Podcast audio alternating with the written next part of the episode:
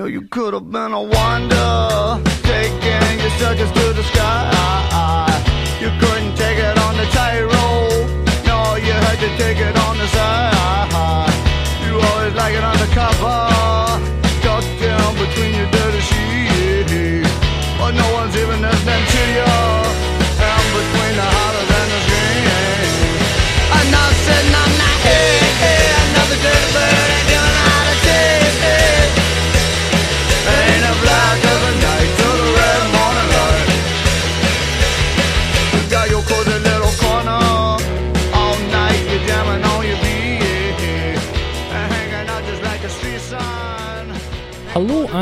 welcome to the 90 Minute Cynic podcast. I am your host, Chris Gallagher, and I'm joined by an illustrious panel as we host.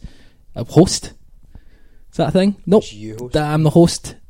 Oh, fuck this right Good up from this very s- 17 seconds. This might be a record. Good start. Got off to a terrific start, off to a bad start.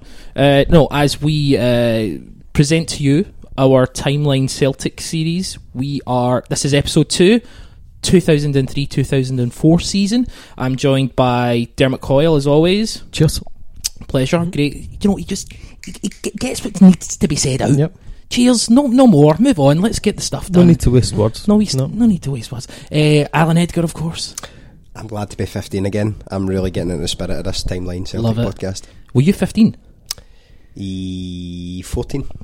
Coming into 15. That's depressing, Paul. Paul Carlin. Hi. Paul Carlin, how are you? Great. Looking terrific. He's wearing a blue and black checkered shirt. He's like something out of the 80s in a cool way, Great. like the first wave of hip guys. Cool.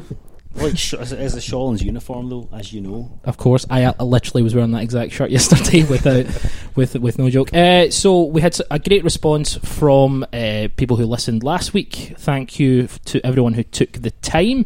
So we're going to focus on 2003 2004 season. There's a lot of stuff that happens in this season, a lot of stuff you forget about, uh, but just where we were, what the overview was, how everything started. Uh, Dermot, where were you in 2003 2004? Um, possibly the low point of my life, to be honest, uh, working for Sky at Oh. Ibrox in the Oh. call centre. Wow. Absolute misery. Uh, and I'd only realised when I was trying to remember the league games that I missed most of them because I was working. So this will be interesting. This will be great. You bring a lot of insight. Allan, you were 14 or 15. I was 14 at the start of the season. I was studying at St Andrews, um, Roman Catholic secondary school. Does anyone obviously. call Does anyone call it Standrews? Never. Okay. Literally never. No, no. I was in school. Um, I actually think I stayed because I've always stayed in Glasgow, but for around two years I stayed in Argyll. Um, so I think this would cross over with that kind of time. It was quite a commute to Parkhead at that time. Why are you staying in Argyll? If you don't mind me asking, personal. Keep Personal. Out, keep out Let's your, just you know. keep out my business. Absolutely, you know, Borstal. moving hostel to hostel. it was it was tough times. Uh, no, it was it was a lovely, lovely house. But you were at you were at school and you were you were hanging out. You were having a good time. You were finding yourself. You were finding out who you were. That's when I started meeting the ladies. Ladies, of course, and uh, became the ladies' man that I, in, in fact, have now become. Yes, actually. but- Hi, you know- there's still time. there's yeah. Yeah. Paul bringing it in. You a ladies' man, Paul? No. So, so many ladies. so little time. Yeah. Am I right? Yeah. What were you doing in 2003, I was 2004? 24 or 25, living in the West End. the worst end, Oh. like. Firstly, I've never heard anyone call it the worst end. That is the best thing ever. Can I use that? Yeah. I will credit you. Yeah. Nah, I wouldn't actually credit you. but I'll Uh, use it yeah, anyway. I was working full time. I had a, an okay job, and uh, yeah, I was just kind of coasting along. I was in a flat in Wilton Street, where everyone's lived in Mm-hmm. Wilton Street, and um, Dermot say- g- agreeing. Yep. I know Wilton Street quite just well. Just one of those Uh, streets yeah. that everybody knows somebody that's lived there. Uh, with uh, my pals Neil and Peter, so yeah, it was a bit of a good time in my life. You hang out with Neil and Pete still? Still I good them guys? team regularly, yeah. Celtic Well, fans? fans of this podcast, T- Neil and Pete, pleasure. Thank you for your patronage. Peter, by the way. Peter, so fucking. So, No longer a patron. Peter has turned off after I bastardise his name. uh, but no, that that's cool. Um, I myself was I was 22. I was studying journalism, and uh, I live in the high life, student life, etc. Uh, debauchery. Well, not really, but let's let's kid on. Ladies, I had a girlfriend, long time girlfriend at that point. Lady. yeah, she was lovely, uh, Celtic fan, etc., etc. Uh, well, let's end that. Not not a fan of the podcast as No, it goes. I, w- I- I wouldn't imagine I so. doubt it. Um, if she does listen to the podcast, uh, I'm sorry. I'm sorry. and that Also, I have some videos missing. also, uh, I'm sorry to every woman I've ever. Apologies. Um, but so we found out where we were. Uh, but I just want to look at. Uh, so last week we talked about when we were focusing on the 2001 2002 season. We obviously had a look back to the season before when Martin O'Neill came in and did the treble and how that felt uh, coming from where Celtic were at that point. This is the season after Seville, Paul. Um, we're going to fo- we're going to do our own episode on on Seville, obviously. But how were you feeling going into this season after what had happened the season before? Well, it could only get better, really, in terms of domestic. Good point. Um, Tell us what had happened domestically like the season before last. we won none, One hee haw.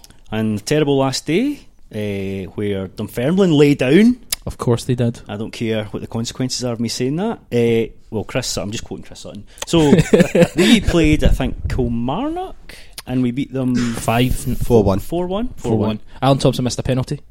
And Rangers played Dunfermline and absolutely horsed them five 0 or something. I think it like was like seven. Seven, Ah, yeah, yeah, seven. One, Okay, yeah. so we lost the league by one goal. Um, Which doesn't seem like a thing. You shouldn't lose the league by a goal. It should be like a, we should win it.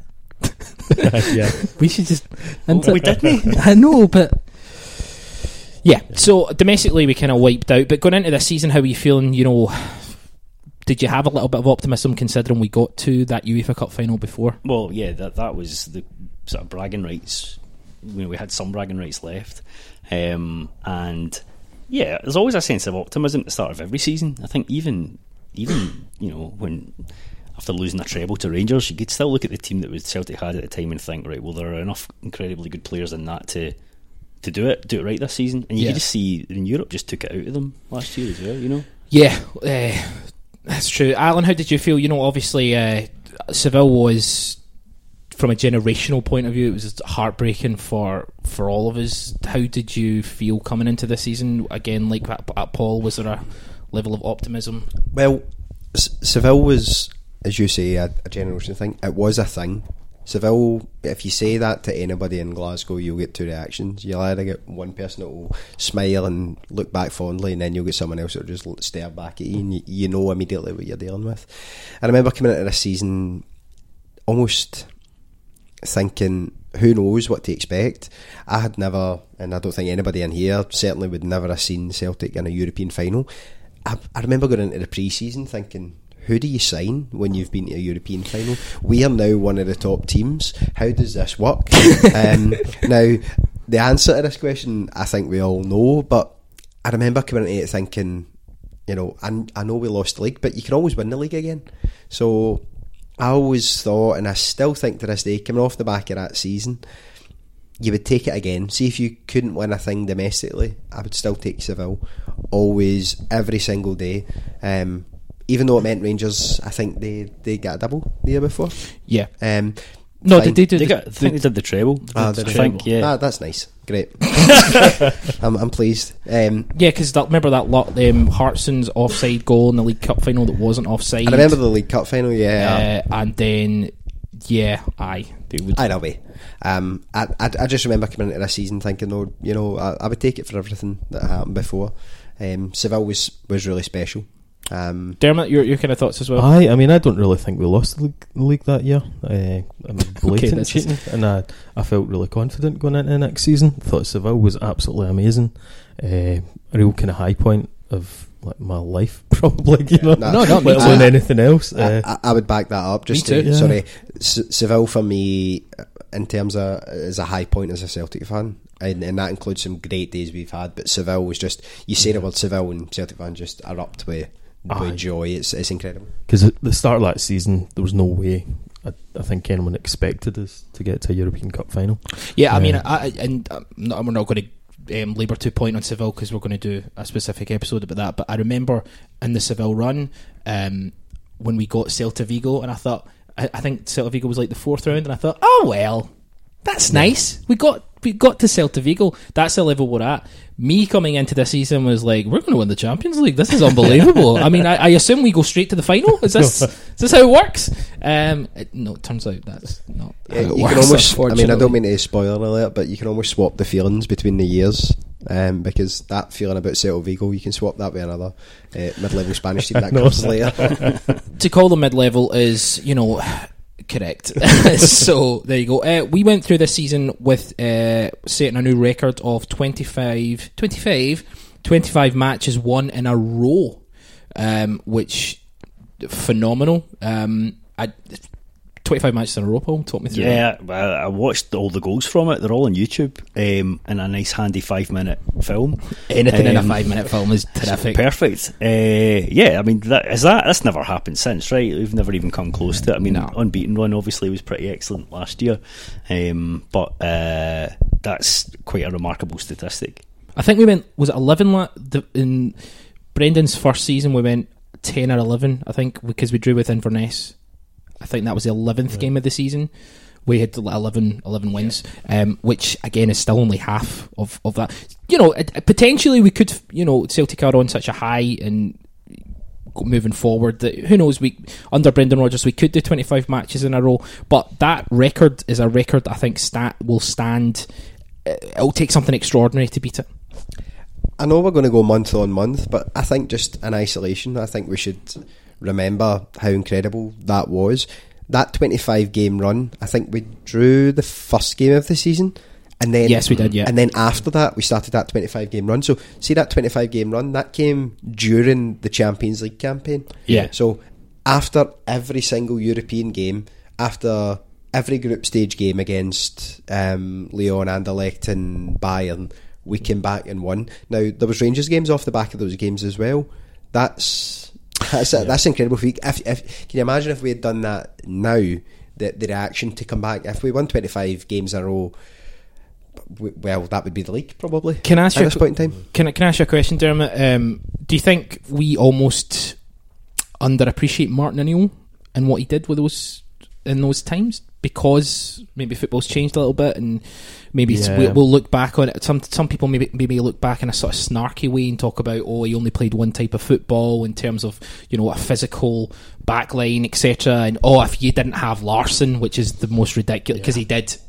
So, do you know what I mean? I think folk just get used to it and they didn't realise quite how good that team was and the standard of the players that O'Neill had. Um, I suppose towards the end of O'Neill's time, it was kind of winding down a bit. Um, he, none, no Celtic manager ends well. Ronny Yeah. Deila didn't end well. Le- Lennon certainly didn't end well. Martin O'Neill didn't end well. Strachan. It's just Yeah. no one leaves us with a sort of you can go on from here with a new aye, guy. No one seems to have built for the future by the time they Which leave. is maybe what Aye. Brendan's doing. I, th- I think maybe it is. I, I wouldn't say it is. I think most managers are out for themselves. Really, I think they are quite kind of focused on, you know, their own results uh, rather than actually try to lay down a kind of almost like a plan for the future. But uh, I think to slag off O'Neill and that team in any way it seems a bit silly now. Having Yeah. watched what came after it, you know. Um, this was al- also Paul. I'm going to come to you. We're all going to get quite emotional um, at this point. This was Larsson's last season. Um, you know, we we saw him in his prime. We saw him live in his prime. Um, there's a lot of people maybe who listen to this podcast, younger guys who maybe didn't get to see Larsson in his prime. Um, describe how good he was. The best, Be- I think the best player Celtic ever had, um, and I'm including like Jinky and Paul McStay. in That I think he was just uh, the the best player Celtic ever had. Like his work rate, you'll you'll think about the sort of attributes he brought. You know, obviously he scored goals almost from the start. I know his first season wasn't amazing, but he really hit his groove early, and then he was just the he was the like the beating heart of the team for for so long. And yeah, I don't think you can underestimate it. But he was no Kris Boyd, right? He was no Kris Boyd. I So Statistically, you know what I think mean. So right. you want to talk about the best? Kris Boyd. Did Larsson score 20 goals last season? No, he didn't. He? So that's all I'm saying. Allan, thoughts? Um, if if we're going to go full blown Henrik here, Um, do, do we have that scope? Yeah, you have the scope. Um, the the one thing I really enjoyed about watching, obviously doing a little bit of research and thinking about tonight and thinking back to the memories, I really really enjoyed watching how Henrik's role changed as a Celtic player over the years. Because as you said, great goal scorer. His goal record's incredible. Is it two, three, two, and three something games? Yeah. Incredible. But this season particularly, the role that he plays and a role that a couple of other guys do as well. And we'll probably touch on it later in the podcast yeah. they just they know instinctively what to do. Henrik, the amount of times he comes wide left, comes wide right, Yeah. I just find it incredible. Henrik played, I think, almost sixty games for Celtic this season, and then went on to Euro two thousand and four and had a great year. And then went to Barcelona.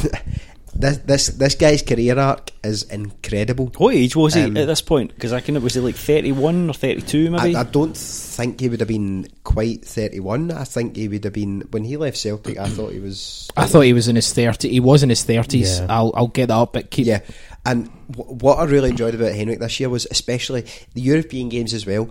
He knew that he had guys that could score goals and could finish, so he then drifted it a wee bit wider and took guys with him, and then isolated players. I've, I, I've never seen Henrik really play one on one, and then he would do that.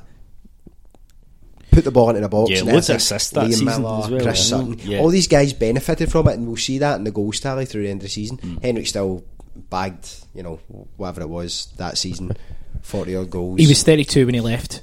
Thirty-two. 32. Wow. Uh, born in 1971. I know I do a wow every podcast. Yeah. but Listen- this is a real Wow, wow. I wow. don't, I mean, don't mean to come across all Gordon Ramsay, but Uh, Dermot, uh, Larsson's fa- you Just talk us through a couple of your favourite goals. Have you got any at the top off the top of your head? Uh, no, no, the only real Larsson goal that I've always loved is one against Rangers in Mm. O'Neill's first kind of Rangers game. Six two Uh, game. Aye, the wee, Yeah. the wee chip. I mean, there were so many games. I loved the goal against Boavista to send us through. The way kind of digs it out and dinks it in. It Like, would just yeah. seems so clever. Uh, no, Oh. no one else is scoring in that game. No. yeah, You know, there, We're there's not a out. goal coming at Yeah. any point in that game until Henrik does that bit of magic. We're going out Yeah, because we're going out in absolutely. away goals. yeah. Um, Well, he could have finished a penalty if he wanted to save himself the trouble. You know. Uh, he was shy at penalties after a while, wasn't I think you're right about the work rate, though. I mean, he really he put in a shift. He, Yeah.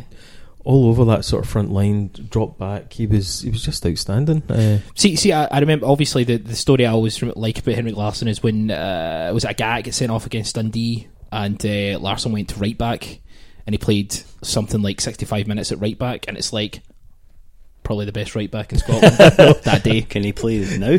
I know. Well, that's Well, I, I- don't know if anybody went to the Scott Brown testimonial, but I, I, I reckon we'll still be wheeling Henrik out in these testimonials at 60, 70. No Yeah, and I'm sure and, I, and I'll still be buying tickets. yeah. Uh, I t- the idea um, to see Lars to, to see a Celtic team without Larsson, which again we'll cover when we cover the next horrific season after this, when we had uh, we've never replaced Larsson, and I don't think we ever. will. Dembele comes close. People say he's the best since Larsson. Completely different type of player. Um, still very young, still very raw. Uh, has all the attributes to be the top player, uh, one of the top players in the world. Larsson was one of the top players in the world when he was with us, and that's the difference. I don't think we'll ever see a player at the absolute top of European, even world football, the way we did with Larsson. Uh, the goals against in Seville in the final, the neck muscles, Paul, Oh, bulging. bulging, the, the Bulging neck leap like a What salmon. about the neck muscles? Oh, Oh, this Oh, guy! man. I thought I was in charge of zingers. Clearly not. You've got Um, one coming up. I'm ready. no, We're oh, all ready yeah, for it. yeah. Oh, wait for it. uh, what I'd also add is, um, I think you'd be hard pushed to find a Rangers fan who wouldn't have at least one good thing to say about Larsson. Because he was just guy played with a smile on his face as well. Just the, the perfect footballer, really. Craig Moore. I- there, there- there's a guy that would say something nasty about him. Uh, one game at Parkhead, uh, O'Neill's, I can't remember which which season it was. It's just so iconic to me. Um, Moore halves Touchline. touchline. Does does Moore does Larsson? Larsson gets up, big smile on his face, looks at the referee, and just like shrugs his shoulders, like Craig Moore. I can't, you're not going to do anything. You're just not going to do anything. That's fair enough. Um, God, I, I, despised Craig Moore, but I kind of got him. do you know what I mean? Like he just Anyway, uh, so let's look at uh, how Celtic were set out at that point. In fact, I'm going to go to social media, Paul. I'm going to go to social media. I know you're a social media guy. What's your Yep. handle on social media? Early. Uh, at the Paul Carlin. At the Paul Carlin. No you G at the end of that. Carlin as in George. talk me? No th- one's going to know who George Carlin is, uh, young people. Anyway, sorry. uh, Jutland songs. Aye, my band at Jutland Songs. See, getting all the Ah. promos in, of course. Uh, terrific you. band live. Get involved. Check them out. Uh, but we have a couple of tweets um, regarding this very specific. Where is it? Oh no!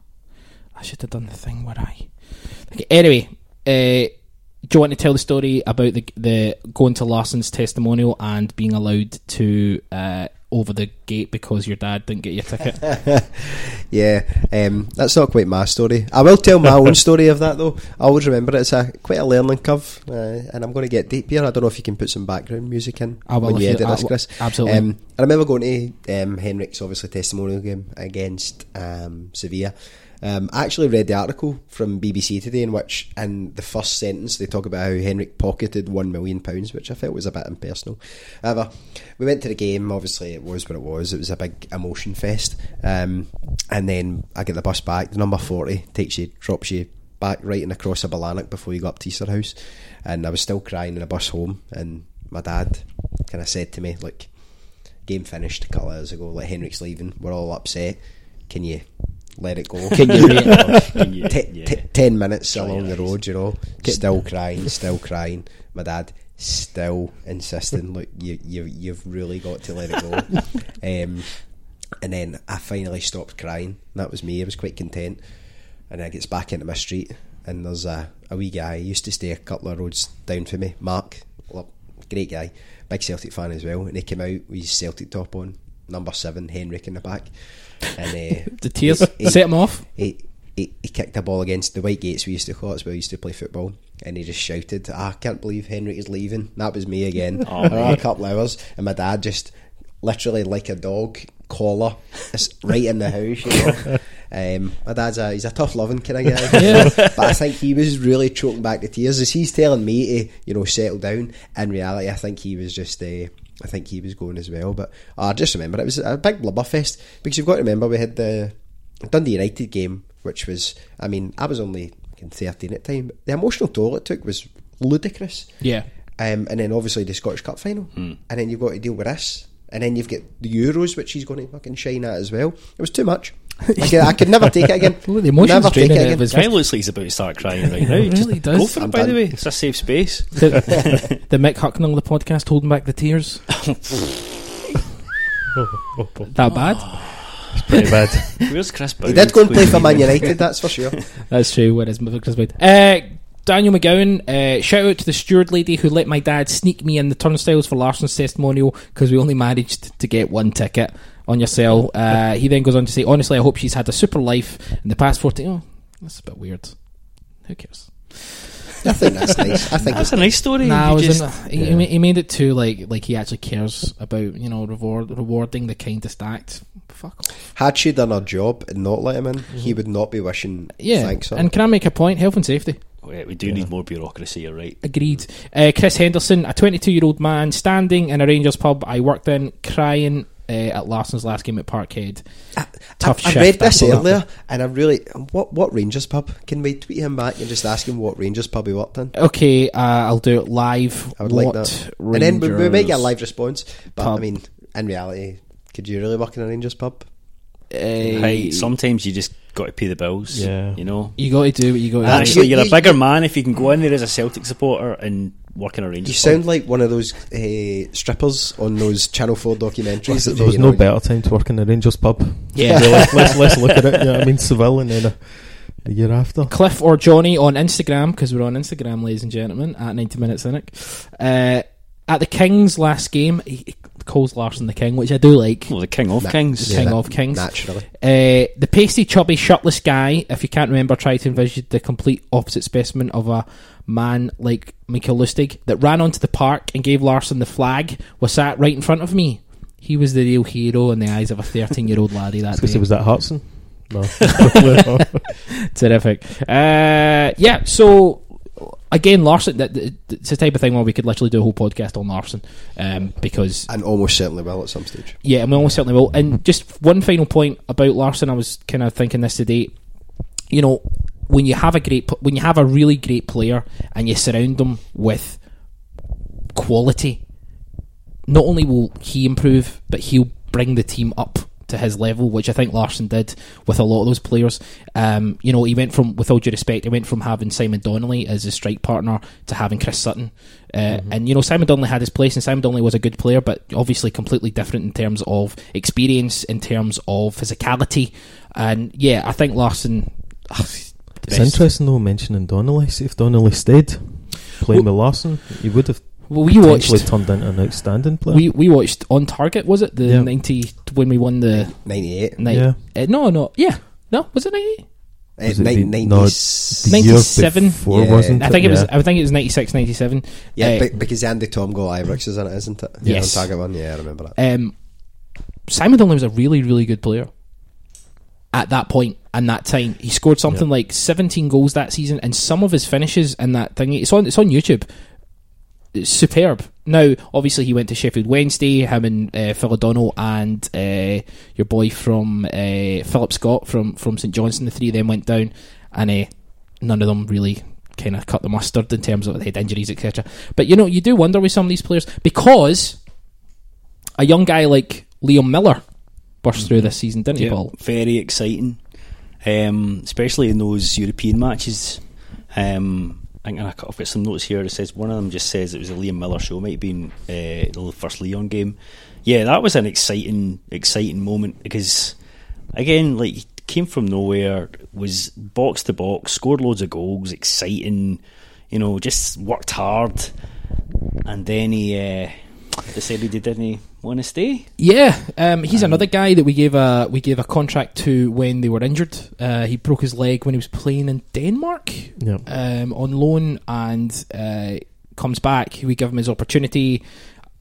You know, and it doesn't help that half the squad were telling him to sign for Manchester United. Um, we'll get we'll get to the kind of circumstances of which you know he was stingied. But what I always found about Leo Miller is he almost looked like the finished article from the get go. Yeah, how old was he? He was like early twenties I when think he was playing for himself, like twenty one or something. 20, like that. 21, 22, yeah. Yeah. Uh, but he just looked the finished article. Well, I think that's what you're saying. He's playing with absolutely class players like Lennon and Sutton and Stan Varga, eh, who no, but I, yeah, I I just I remember the excitement of seeing him kind of bursting from box to box. Um, again, he linked up with, with Henrik Larsson really well. It's Yeah, a couple he of did, really yeah. good goals. Um, That's that's that's a really good point because that came across really well in the I watched the sort of season review and you were making the point earlier about Larsson drifting forward, dragging people, Miller running into that space. Um, yeah, I mean it was just it was a tremendous sort of Because not a lot of Martin O'Neill didn't really bring through that many youngsters. Actually, did he? Am I just going to contradict myself? Well- Maloney Maloney, came through.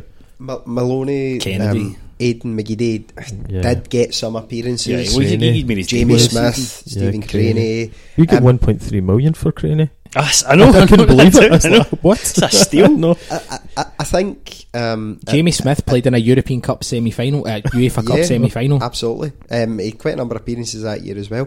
I, I think more the the thing was with Liam Miller, as you say, he had he had the gift. He was a gifted football player. He was genuinely very good. The way he received the ball, the way he moved the ball, he looked like a professional football player. From the get go, Exactly. And I think it's fine saying a manager can bring players through, can't. You can only bring through guys if they're there. And see if they're not there, you really can't do anything.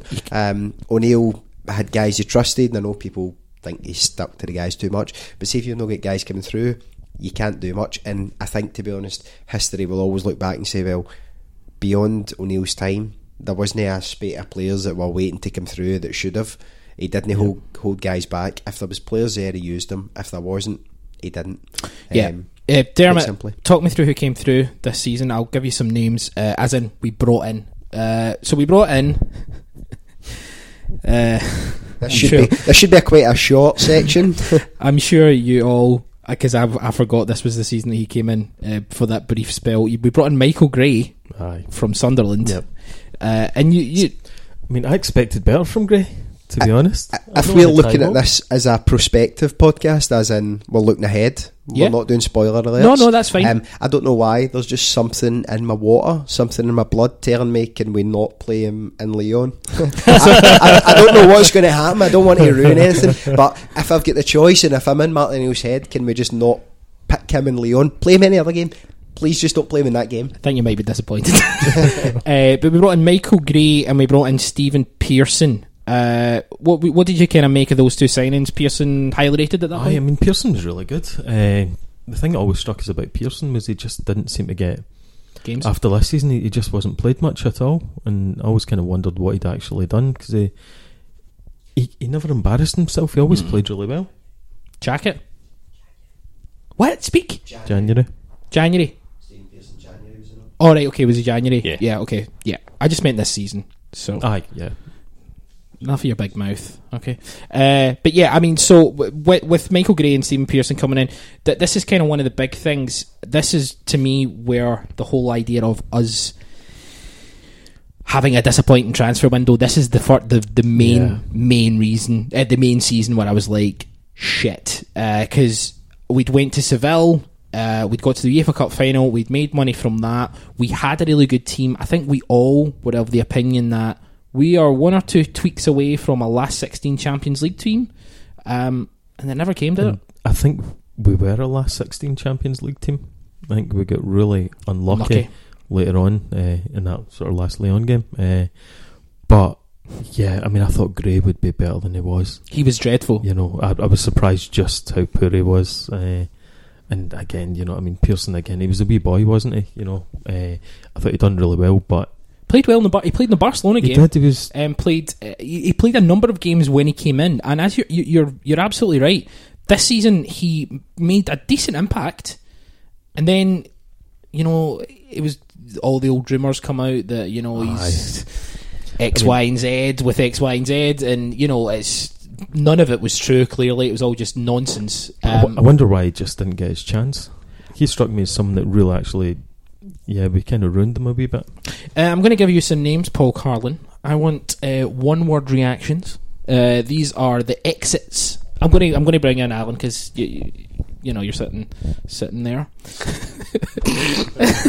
A good reason to bring him in. Yeah, he's part. Of, Observations he turned up. the he's, roof. pa- he's part of the panel, of course. Uh, two and two. So I'm going. I want think. You know, have your brains buzzing. Uh, Is, is this a quiz? No, I'm just. I want one word reactions in terms of their Celtic career. This was them leaving Celtic. David Fernandez. Is that the reaction? Op- optimistic. Optimistic. Still think he can make it. Yeah, I still listen. I've got Fernandez twelve top in in, the, in that room. By the way, Guys, genuinely. no. Do you think he was given an opportunity? Should never have signed him in the first place. That's pretty true, to be fair. But do you think he can still make it? Yes. Uh, Is he better than the dear Chief G? Yes. whoa, whoa, whoa, whoa! My, two of my favourite players of all time coming head to head, clashing. Uh, Bobby Petta.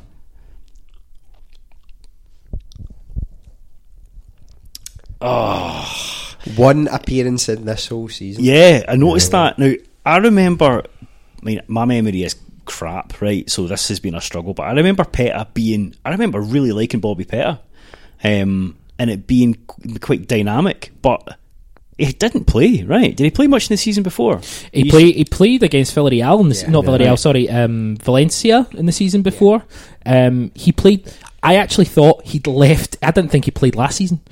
So this would have been his what third season under O'Neill. Okay, he only plays one game and then he goes out on loan to Fulham. Uh, but it's no surprise, and I'm doing a pointy thing here.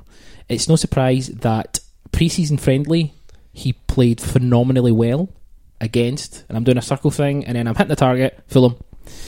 So he's obviously played really well against Fulham. Fulham thought, you know, we'll, we'll take him on loan, and then his career never really hit Ma- the heights yeah, again. Martin rescued him um, and used him for the ends that he needed, but at, he clearly realised that he wasn't a player that he. Aye, I mean, Pet's first season, if you remember, I mean, Pet was useless. And Oh, I he's- couldn't believe as- it. he when rescued took- him, aye, absolutely. Under O'Neill, you're like, what happened? Where's this guy come from? Uh, Of course, he was him he- dragging the ball back against Fernando Ricksen, thinking we've got a player, a winger here that we thought could never ever pull the shirt Yeah. on again, and he's mocking a Rangers fullback who Just they signing the door. Yeah. you know, an expensive fullback from Europe that you think is a player, and he's he's mocking him. That's that's exactly what he was doing. But look, see when you are uh, Regi Blinker's understudy, uh, you know that you're going to learn things. You know, Reggie Blinker is still in Archaos in Queen Street.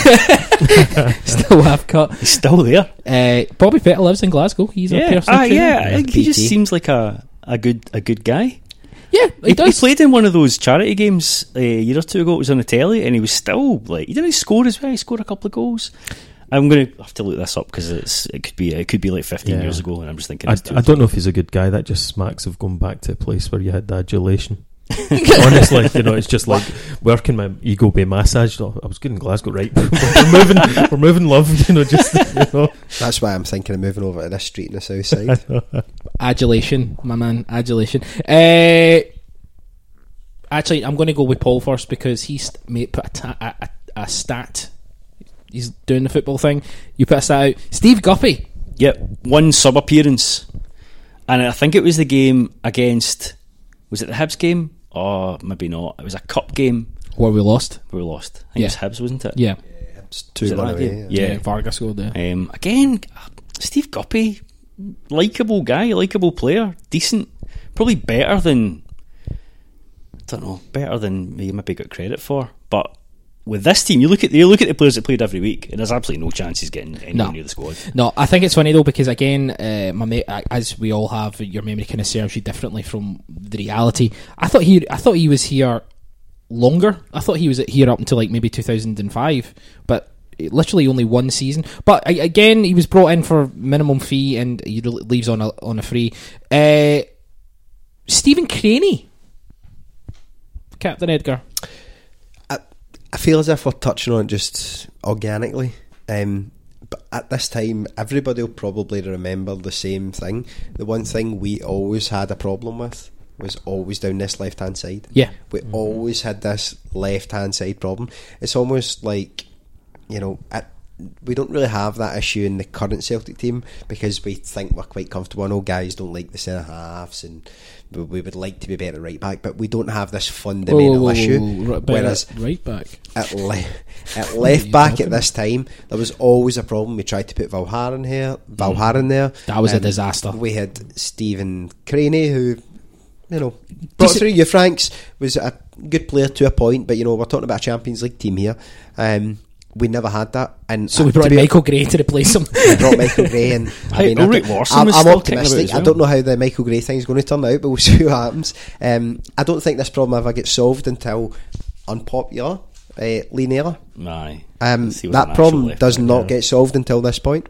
Did you say uh, who did you mention there? I can't really can't remember. Um, Ul- Ul- Ulrik Laursen, he played left back loads, but He then he hardly played this season. He, yeah, He Ul- got Ulrik depression, Laursen. didn't he? And he, he had a bit of a rant about Neil. I Yeah, I don't think he'd been treated Ulrik very Laursen well. had one appearance. Wow. Ul- Ulrik Laursen was one of the guys who I think he came in. He actually came in quite early. He came in two thousand and two, I believe. Um, He Ulrik Laursen was always better when he wasn't in the team. He's the Owen Hargreaves of our. He was always better when he wasn't in the team. Ulrik Laursen, nice guy, played with Hibs. I think Yeah, he came yeah, from. yeah, he really good really, really nice guy. And then he came into us. Fine. One of those guys, nice about the training ground. You do Fine. not want him anywhere near the He first played. He played in the final, Seville. He played. He Yeah. I just remember him ga- that desperately trying to stop the ball going in. And the, yeah. uh, I've got. By the way, we've got a reply from Chris Henderson or Hendo, as I call him. I call him Hendo. Uh, the station bar in Yoker, ostensibly neutral, but the only non-Celtic pub locally, so full of Rangers fans by default. Yeah. Cheers, Ah, Chris. good, good fun. Thanks for that, Chris. Good work. Uh, If so I'm ever in the area, I will pop in for a, a libation. I'll tell them that I'm with the 90 minute cynic, cynic boys and I'll expect a, a free drink. Uh, what does libation mean? It's a drink. Drink. Cool. Do you know that there's a pub in Paisley Road West that's got a big sign outside it at the moment that says "Welcome Stevie Gerrard and Gary McAllister." There's a free pint for you and any of the players anytime you want. That's it's words to that effect. That's really very nice. Really So nice. I think anybody could just go in and go. Uh, Rangers fans play are for nice. Rangers. Rangers fans are nice people. That's really the, That's the lesson here. They are the people as well, so good well, for them. that too, aye. It's good to be dominated by people who are so involved in Can't see this going wrong No. at any point. Uh, okay, so uh, that's the transfers. Again, a- as we mentioned, uh, Paul, did you feel almost let down by the fact that we didn't kind of uh, build on Seville? It seems insane that you would start a new season and not sign any players. Yeah. I mean, like, it is incomprehensible. What I mean, I can't, this is the stuff I can never remember. What like were Celtic's finances like in those days? Where was it? Were we penny pinching or Uh, what? The, the, the UEFA Cup was not. Uh, it wasn't a money- There was not money to be made, and that, don't get me wrong. It was obviously there was a lot of ticket money and things, but it wasn't like making like last year. Obviously, making the group stage of the Champions League, you didn't get anything like that for making the Europa League. I mean, we'd spent. Sorry to jump in, but uh, this two seasons before, we'd spent six million pounds on Neil Lennon, six million pounds on Chris Sutton. We'd spent uh, uh, essentially what six, 12, 18 million pounds on three players in two seasons, which, looking back on it, is actually pretty incredible. Uh, Ma- Martin O'Neill's budget almost felt as if it was, you know, he said, I can do this with X This, amount of yeah. money, and he really did go for it. Um, the thing is, as well, I mean, I know, I don't know if we're doing this in live setting or that, but the next year we do spend a lot of money and we get absolutely nothing back for it. Listen, Um, you- if you're trying to tell me that Henri Henri Camara isn't a terrific Henri substitute, for- Camara, that's not, that's a while back away, is it not? no, no, what's the striker Camara? Bellamy? Bellamy comes in Bellamy next year. came in. But did we, did Did we we not not sign Camara? Camara uh, sea- played in Europe from Wolves. Wigan. Was it Wolves? Aye, from Wolves. Is that, the, is, that's not 2004, is it? That's a season after. That's the That's season after, season isn't it? Wow. Uh, listen, hey, well, th- watch out This is for all it. so far away that I've got Yeah. no I mean- sense of I where don't we know, are. Who knows who? I feel like we're on Sky Sports News here discussing who we might sign, but I get the impression that Janino might come in. um, Well, listen, hey, uh, if he does come in, I can guarantee he will be a massive part of the first team. Um, so, from a transfer point of view, yeah, I mean, I think But then you're looking at the, cl- this team and you're going, really, you could make a few upgrades, but the team was pretty good. I mean, Yeah. you know, from from that's an front to point. back, you know, like who who are you going to kick out the, the first eleven? I think the whole idea is if you're going to bring someone in, they need to be an improvement on what you've got. And I don't know if we could actually improve. or afford an upgrade. I, I think we know. just didn't have any money. Like O'Neill did this thing where he ended up uh, in order to hold on to folk. He was given kind of big, quite big contracts. So even just holding on to that team, I think maybe his budget used up the money. his budget was uh, wages as much Yeah. as like he was maybe given a pot of money, and all, obviously Larsson was on fifty grand a week. Uh, obviously his his contract was still was running out at this point, but he'd been on fifty grand a week for three years. Uh, Sutton would have been on a decent amount of money. So yeah, I mean, if you actually the actual run outlay of the running of the club probably was ridiculously high. Obviously, what happened to Rangers is something that you know we didn't want that to happen to us. So we're in a we, we're we, in we didn't know this at that time. Are we going to go on to talk about this? We never talk about that. It's No. the unspoken. It's unspoken. It's Uh, unspoken. Talking of um, Rangers, uh, Rangers obviously at this point were the champions. They had uh, won the, the cup and the, the league, and Rangers had. Uh, this is where Rangers are starting to kind of downsize uh, in a lot of ways. Uh, I'm going to mention some of the names that Rangers uh, let go of. Uh, some of the, the transfers that came in and some of the transfers that kind of left. Can Um, I can I give you a one word description of the players going out? When you talk, say them? talk me through it, sir. Can I retort? Yes. Yeah, Okay. I'm not going to be nice by the way. I'm not going to be like a, a knob about it.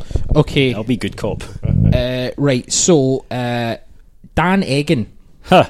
Um, I don't have anything to say. About you think with the first one you'd have something to say? Uh, Arthur Numan. Old. Alan. Dick. uh, Claudio Caniggia. hair, Terrific. greasy hair. Yes. Oh, Dundee. treading a fine line there. Treading up. Dundee. Dundee. Uh, Best S- Dundee. Stephen Dobbie. Ah, let's not mention this. Queen guy. of the South. Pa- uh, Bert Konterman. Church.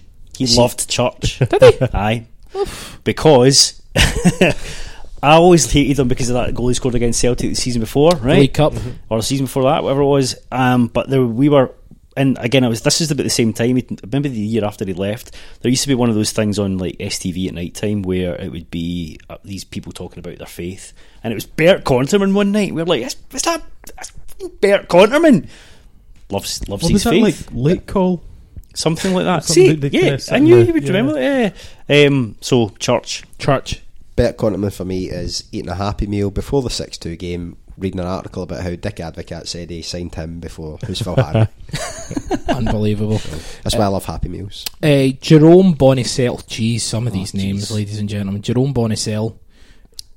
There's only really two more I want to have words for. Okay, Neil McCann. Is Neil McCann one of Oh, them? I've got a word for him, but it's not a PG word. Not a PG word. Uh, Dundee. Dundee. yeah, exactly. Barry Ferguson. Crab. Cor- correct. Um, skinny jeans, I noticed recently. Aye. Barry Ferguson, I mean, Aye. I don't mean to, uh, you know, I'm not a You style d- guru, don't, but don't, don't, come on. you don't Barry. make don't make Ella the unhip. Come on, Jesus, That's really come on. You can still pass sideways though in skinny jeans. Well, In fact, you can only move sideways. in skinny jeans, to be fair. Uh, Dermot Kevin Muscat. Yeah, it's thug. Thug, Yeah. Scum. Scumbag. Uh, Lorenzo Amoruso. Bailey's. He was addicted to Bailey's. Hey, who, who isn't? Am I right? Am I right, my man? Woo! Yeah, I don't really approve of that high five he won anyway. No, yeah, Bailey's. really inappropriate. He was addicted to Bailey's. Um, he was. How did you rate him? Um, He's one of those strange players I who know, like is awful but kind of quite good. you O- kind of only want in him in Scotland. in a weird way. Only in Scotland for them, really. There- there was nothing to that player. Uh, Allan wants to put his arm around uh, Dermot just as he said I mean, that. just I- what, nobody genuinely, I, I was struggling to think what to say, but I, I, I, that, that does it. Yeah. Only But did you know I Scotland. forget jealous of those the teams that had those players who were just so like part of the club and the fans absolutely adored them and had their back. It's, it's this inexplicable thing with football players. Sometimes I think you just have this. There's a, th- there's a word we use for them. Uh, I don't know if we can say the word. Huns. that is I is will not yeah. distance myself. distance from. ourselves from it. How dare you? Um, just in terms of people coming in, so decent players going out uh, in terms of internationals. Numan, uh, Konterman, Bonnissel, Amoruso, Ferguson, McCann. Big, big characters, I guess you'd say, replaced by uh, Gavin Rae. Sorry to skip by. I remember Gavin Rae because he makes a ass of it in one of the games we watched this. Um, I'll be going to come on to, I'm sure. Barry Ferguson, does he go and then come back? I'm assuming. Ah, Yeah. he, he, he goes to Is this yeah. the one where he goes to Blackburn? Aye, This is Blackburn, where he and goes then to- gets homesick. yeah, yeah. Uh, they also So- brought in. They also brought in Frank de Boer um, on a free, uh, and Cassius Feely from Dundee seems to be a, th- a, a thing here. They brought in Nuno Capucho just because he played well against us that time. Uh, Paolo Vanoli, Did- who scored that. Did he? Did he? Aye. Did he really? Paolo Vanoli, who scored that hilarious own goal where he literally just passes it into the net. Remember that one? Oh, yeah. Against Dunfermline, literally just goes keeper, keeper. The keeper's that side and goes keeper. And Who was the other fullback they got later that was almost like him, but where I kind of Vignal. Vignal. Oh, Fuck, yeah, Gregory yeah. Vignal. He was again. He was a quite a thuggish player. Another well. great example of how Liverpool and Rangers have a great connection. Yeah. I, I'm sure that this will continue throughout the years. Uh, but you know, Rangers still had uh, Lovenkrands. They still had Wrexham was still there. Klos was still there. They brought in Emerson that year. Were you going to get to that? No, no, I wasn't. I just, I I just, just remember that being a really surprising Yeah. signing. 'cause Really, he, he was at Atletico Madrid and he was only thirty-one. he beats Henrik Larsson, I don't know, 60 yards away from goal in a Celtic Rangers game this season, or an old firm as it was at the time. Um, and the Rangers fans go wild. now, obviously, we remember Henrik and we love Henrik, but we forget how Good because Emerson you was. think, You know, people think, oh, they clap him, ah, he's great. They fucking hated Henrik. and when you beat a guy 60 yards away who's not a defender, and you beat him in the middle of the park, and your whole stadium erupts in applause, that tells you how much you really despise this guy. So, um, Emerson, yeah, smashing. Henrik, mm, Yeah. didn't care so much from. So this was the season again. Herenberg came in. They they brought in a lot of. It wasn't kind of like for like in terms of quality. They were really starting to downsize. They brought in a lot. They spent a million pounds in the summer, um, which is all. I mean, that's the thing. So they brought in one, two, three, four, five, six, seven, eight, nine, ten. They brought in a whole eleven players.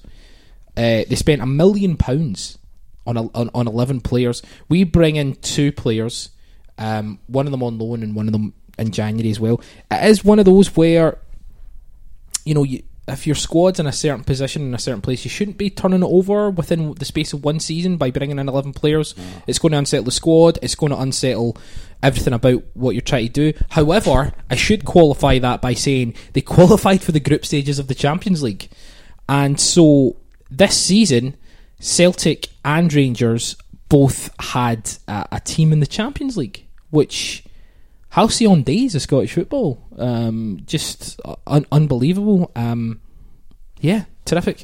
Uh, but it was a strong Rangers uh, in terms of their points. What I find we've we've done this twice, and what I found is the points tally that this these Rangers this these Rangers teams where this Rangers team specifically is maybe considered when it really starting to kind of slow down in terms of uh, their quality, but their points haul is ridiculously high. Um, the season we did last week, 2001 2002, the Rangers got over 80 points. This season, well, well I'll let, we can talk about that at the end, but in terms of the actual quality of how they're being pushed, it's it's it's incredible. Um, so this is again, as, as mentioned before, this is a season of a lot of uh, kind of big things that would happen. Twenty five matches, one in a row. Uh, Dermot we did the whitewash in terms of Rangers. We beat them every time we played them. How did that feel?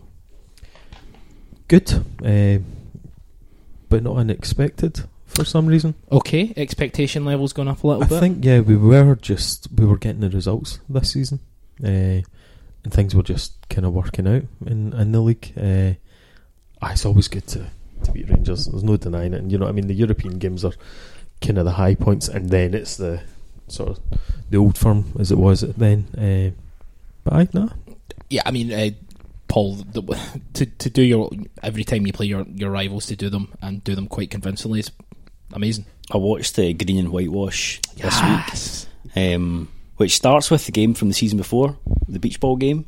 Oh yeah, that's right. Um, yeah, I mean these these were harder. I mean, you think now just beating Rangers every time we play them is kind of hilarious and just expected, but I don't think it was then at all. Um, and Oh, even though uh, you know, even though we you know beat them five times in one season, they weren't. Total, I mean, the three 0 game was certainly quite an easy game, but they weren't, you know, walkovers. Um, I think that needs to be be made quite. You know, we need to underline that point that it wasn't the way it is now. Obviously, people know that, but when we turn up to a Rangers game, uh, the this you know the last couple of years, it's been about how many we're going to score against them. You know, you might have got a little bit of jitters.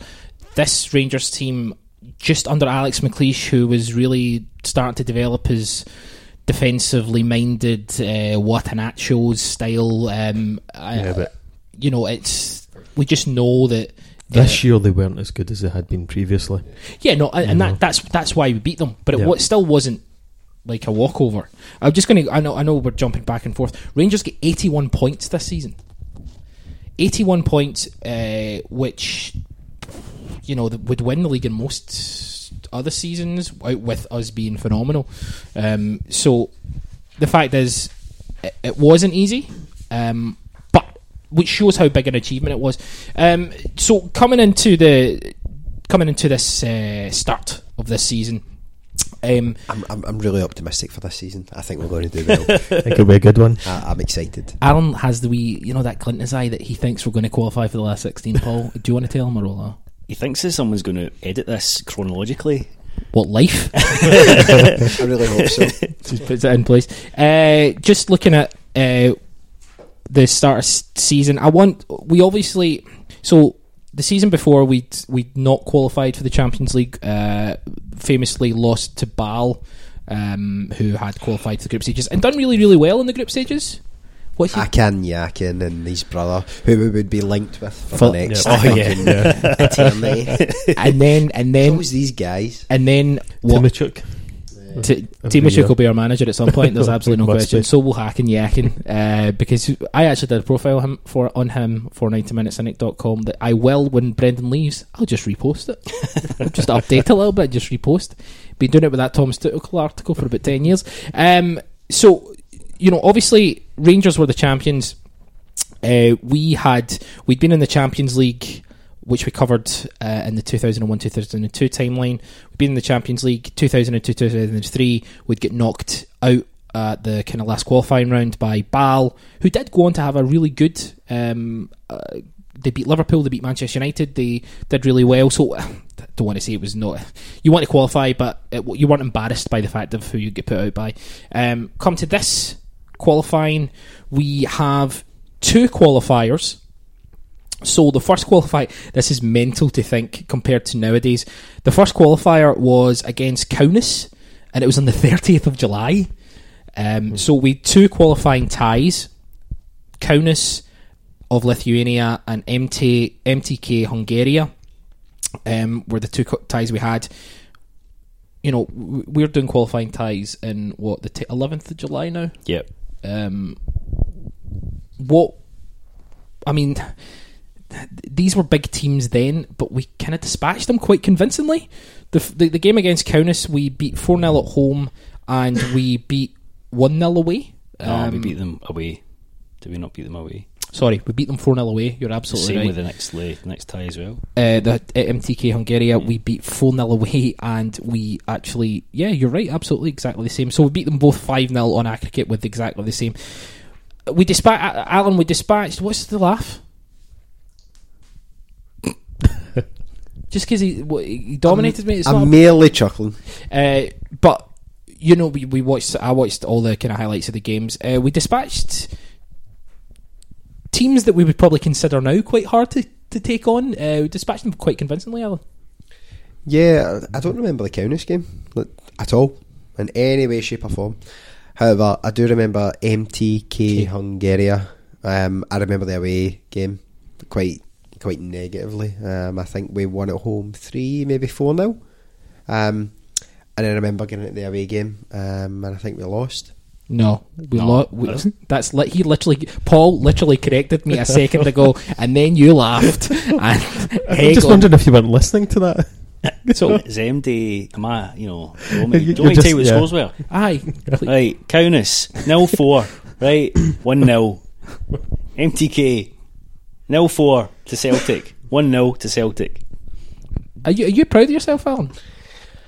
As I say, I remember the game. And, uh, I mean, I've never, I- I'd never heard of MTK Hungary, and I've never heard of them since. No. Uh, just one of those teams that kind of pop up for like Scoring four goals away from home in Europe seems utterly ridiculous. consecutively Yeah, as well. even these- against, you know, they, okay, they might be considered diddy teams on some level compared to what Celtic were then, but um, it's quite nice to do the job away from home first and then You come back. And, consider that we went to Gibral- Gibraltar. you know what I mean? Un- under uh, Rodgers and how much we struggled. Uh, and uh, we just can't do it away in Europe at all. These qualifying games, yeah, I mean, people are terrified. I think there's so much at stake that they just freeze, you know. And Uh, yeah, if you compare it to this season, we uh, sorry Rodgers' first season, um, the game against the Israeli mob where we had we beat them what five five two. Beersheba. Beersheva Yep. beat them five two because we just had to pump because we knew we were going to lose in Israel, and it was the same last season against Astana. It's just I, I remember if uh, sorry to go off track, but No, I remember on uh, Brendan done an interview I think with BT, um, and he was talking about the Beersheva game, um, and I don't think I've ever seen him as quite as emotive. He was talking about the relief um, Yeah. to get through that, and he was saying, "I've never." I think his words were, "I've never been more delighted to lose a, a game to nothing." Um, Yeah. Aye. which when you actually listen to, obviously we big Celtic fans, we listen to what Roger says, we're probably all kind of fanboys in a sense. You never hear him say things like that, as in be that much of a fan and say something like just to get through. Yeah, it doesn't really matter. And it's the only time I've really ever heard it. I mean, we've, we've been spanked in Paris, you know, places like that. All the top coun- uh, cities in, the, in, in Europe, of course. Spanked in Paris, Spanked Paris, Barcelona. aye. but he's never, you know, to hear him, he, he never comes out of those games and says, you know, I was glad to get off of that. He always talks Yeah. about the positive. But whereas that game, you know, was obviously something there. I'd, maybe I don't think he fancied the team at that point. But No. that's, you know, I know we're, you know, talking No, no, it's, it's, it's. I mean, the whole point of this is to kind of look where we were and where we are. So it's good to kind of compare and contrast because we we all know that come that first qualifying round, we're all going to be nervous as hell Yeah, but because that it's this The, is just Ber- the Beersheva performance was embarrassing from a. Celtic point of view. yeah. I mean, it was utterly amateur. Uh, and it's one thing getting spanked by PSG or Barcelona, but like Beersheva, it, it, if you've got a sort of well drilled team, you can go out there and get a get a result. Especially at that time in the afternoon. You know, I can take it at eight o'clock at night, but you know, when it's four o'clock in the day, come on. You know, I've Odd- got I've got a family to have a meal with. You know, I ca- I Odd comment from Allan there, Paul. What do you think it meant? Timist. That's Timist. he He's a, he's a He's timist. He's against. He's look at his wee ratty face, thinking. He's I talking like- about time travel, and now he's talking about four o'clock matches. I Yeah, like what's my spankings at quarter to eight sharp. sharp, sharp. Um, Usually within the first two minutes, if Gary Caldwell's got anything to say about it. Whoa, whoa, whoa, whoa, whoa. Sorry, whoa, I know. whoa, whoa, Who knows how he'll turn out when he eventually signs for Celtic. Um, so w- with that, you always felt confident, Paul, with these qualifiers I think because I think the squad at, at, in these days had a. I mean, I know we're, we're not maybe not talking about currently, but the mental strength of Boom. recent Celtic teams is pathetic compared to what this team Yes. was. So I think a tricky away leg in Lithuania maybe wasn't quite as daunting as it would be nowadays. I think maybe a lot of that would have come off the back of obviously the Seville run as well, um, because I think they got a a real edge from that because they knew that you know who they'd beaten in the uh, previously. Now that obviously we didn't necessarily travel that well in this Champions League qualifier, but we qualified for it certainly, um, and our group was actually looking at it. I'm just real. I didn't. I forgot that that team came top. See, absolute professional. he didn't say who it was. Um, Ah, Celtic. I mean, ah, uh, alpha, I'll go alphabetical order, so there's no confusion. Uh, Anderlecht uh, of Belgium, Bayern Munich of Germany, Lyon of France. At that time, you know, if you got that group now, you'd think to yourself, Yeah. we we could qualify. We probably wouldn't, but you, you think to yourself we could qualify. It's it's one of those. We've had a lot of really tough Champions League groups. This was one that uh, wasn't necessarily the best Bayern Munich team. Lyon were probably just on the verge of really becoming that really top Champions I, I League think team. Lyon were there. I think they were Juninho and that. Lyon had a cracking team this Lyon year. were a yeah, very, they were winning. very good side at that League time. One yeah. a lot. Eh? They were. Yeah. Yeah. Aye, but you know what I mean. Like the, the we could have got a tougher draw. My, my, my, the point is, um, you were confident uh, because of Seville. Again, we're always going to talk about Seville because it, you know, just it was massive. Um, but coming off the back of Seville, qualifying qualifying quite comfortably and not quite comfortably, very comfortably. Uh, so we're going into this season and we're thinking about what we can do from a European standpoint. We want our title back. Uh, we'd like to, you know, maybe get a cup. Um, obviously, Rangers qualify for the um, Champions League as well. They, I'll just give you a quick, just to show you what they were up against as well. Uh, they were up against Stuttgart, Panathinaikos, and Manchester United. Again, a group that you think, you know, not the toughest. Uh, there's a lot of nils there. is all I'm saying. No spoilers. A lot of nils. and Alan. No. like it. Aye. Um, but so again, that's where you know com- compare and contrast. So last season, Celtic had a really tough Champions League group. Um, and it obviously distracted us a little bit, but when, when we got to the business end of the season, we turned the screw and we actually, you know, did what we had to do essentially. This campaign, our biggest rivals had a distraction, which really, really helped us um, because they were just as distracted as us, even even if they did had, had- did have a different type of sort of group that they were they were. Um, I was going to say wrestling in, but that would that would be weird. Um, but yeah, so um, we'll go into let's just do our, what we do in terms of. Is there anything else you want anyone wants to add before we kind of go through the, the games and the, the seasons? Should we mention Ma- Magnus Hedman? Paul, do you want to Can we, mention? can we not? He will come up. He will come up. I, I, I would hesitate to guess that we may mention him at some point. I'll, I'll make this point. A after looking back, two thousand and you know some of the Seville games, um, Douglas got a lot of stick. Some, you know, sometimes he got it for the right reasons, and sometimes it was probably overly harsh. Uh, but they brought in Magnus Hedman, who was the Swedish number one. He was playing in the English Premier League. He was. Uh, I remember when we signed him, and I thought he was a terrific signing. I was over the moon. I Yeah. couldn't believe it. I just thought, excellent. This is final piece of the jigsaw. Not Very well Yeah. put. not, not to um, you know bring bring my old man in it and make him seem like a, a luddite. But he dragged me down to Celtic Park when we signed Magnus Edman, and I shook his hand outside um, where would now be obviously the, the statues of Brother Walfrid, etc. Um, and we were all cordoned off, and there was quite a lot of people there. I wasn't a I wasn't a fanfare. Yeah. Um, and I remember my dad shook his hand, and I didn't say anything to him. But my, my, my dad said to him, "You're I didn't say it. exactly what we need, Magnus." Now I know that sounds like you know, but that's exactly what he said. And at the time, you know, my age, I thought, you know, my dad's right.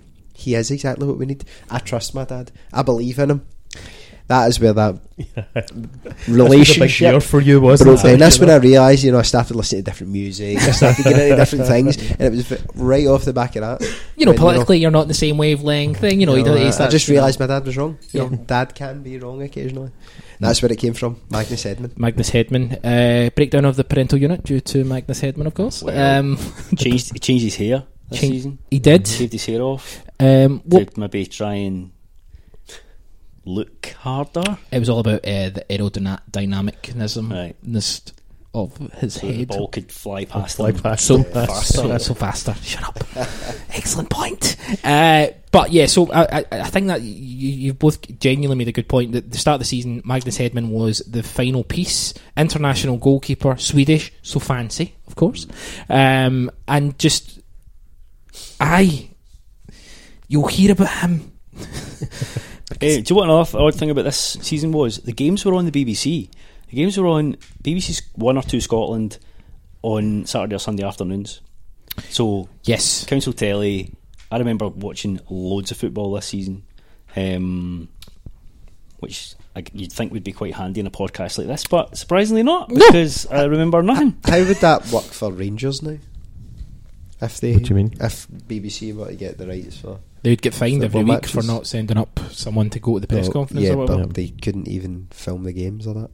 Because they're not Oh, allowed they- into. No, but I- they would- would. know like The second they were offered money, they would be I rolling out the red carpet. I, do, I don't believe for You a know. second that they would give up the morals for money. Um, so that just in the season review, uh, 2008. This is from the Scottish Premier uh, Premiership uh, website. Off the park, the SPL announced plans to put pl- in place a new range of broadcasting and commercial deals that would provide income of around £60 million over the next four years. The title sponsor, the Bank of Scotland, also extended their sponsorship for a further se- three seasons. So we've got two teams, teams in the Champions League. We're on the verge of a, a big commercial deal, and the title sponsor renews. Uh, optimism, essentially, uh, pulsating through Scottish football. Very similar to today, Paul. Yeah, I think. Um, I mean, the rest of the rest, like Hearts, were kind of regularly in third place, and uh, was this when Hibs were beginning to sort of get a decent squad together as well? This is just before Hearts did their Romanov style yeah, push. Yeah, because this is Kaunas pre Hearts Cown. Remember the Hearts Kaunas link up? Oh, that was weird. That was Um, sort of evil twin, Evil twin. Lithuanian evil twin. Um, yeah, um, it was. Yeah, I remember football, Scottish football, being in quite rude health at this point, or it feeling like it was in rude health. Yeah. Um, so let, us just kind of break down. I totally disagree with that. you know, What? I think the standard of Scottish football, if you watch the games that weren't old firm games, was shocking. What, at 2003, 2004? Aye. It was horrific. See now compared to then, the standard is so much better in terms of the football being played. Higher wages, lower quality. Yeah. I would say. Oh, Um, Dundee, D- Dundee. Yeah, I mean, Dundee. I mean, watching uh, Dundee United, and Dundee United had been a, a bit of a team, and just journeyman. You know, nothing seemed to happen in a lot of these games. They were kind of just played out, uh, and that's why the Hearts thing, when they came in, it, you know, it kind of livened everything up so much. It was just a case Yeah. of spend a decent amount of money in the right places and you could actually do okay. And you, could- you could Especially against a, a kind of failing away, Well, falling away Rangers as well. all of these teams were like ten men behind the ball against Celtic and Rangers, and the whole thing about you know Rangers having a good points total was just because Celtic and Rangers battered everyone. Yeah. I mean, but literally we won every game. They'd won every game, and winning the league came down to could you beat each other in the Old Firm game? Uh, you know, If you if you look at our squad, and I suppose it's maybe touching on the summation of the season. If you look at our squad this season, though, and I know Alan Thompson said recently, going back to the previous season, Martin O'Neill for every single game didn't announce the team until thirty to forty five minutes before the game, which I find quite comical because everybody knew the team.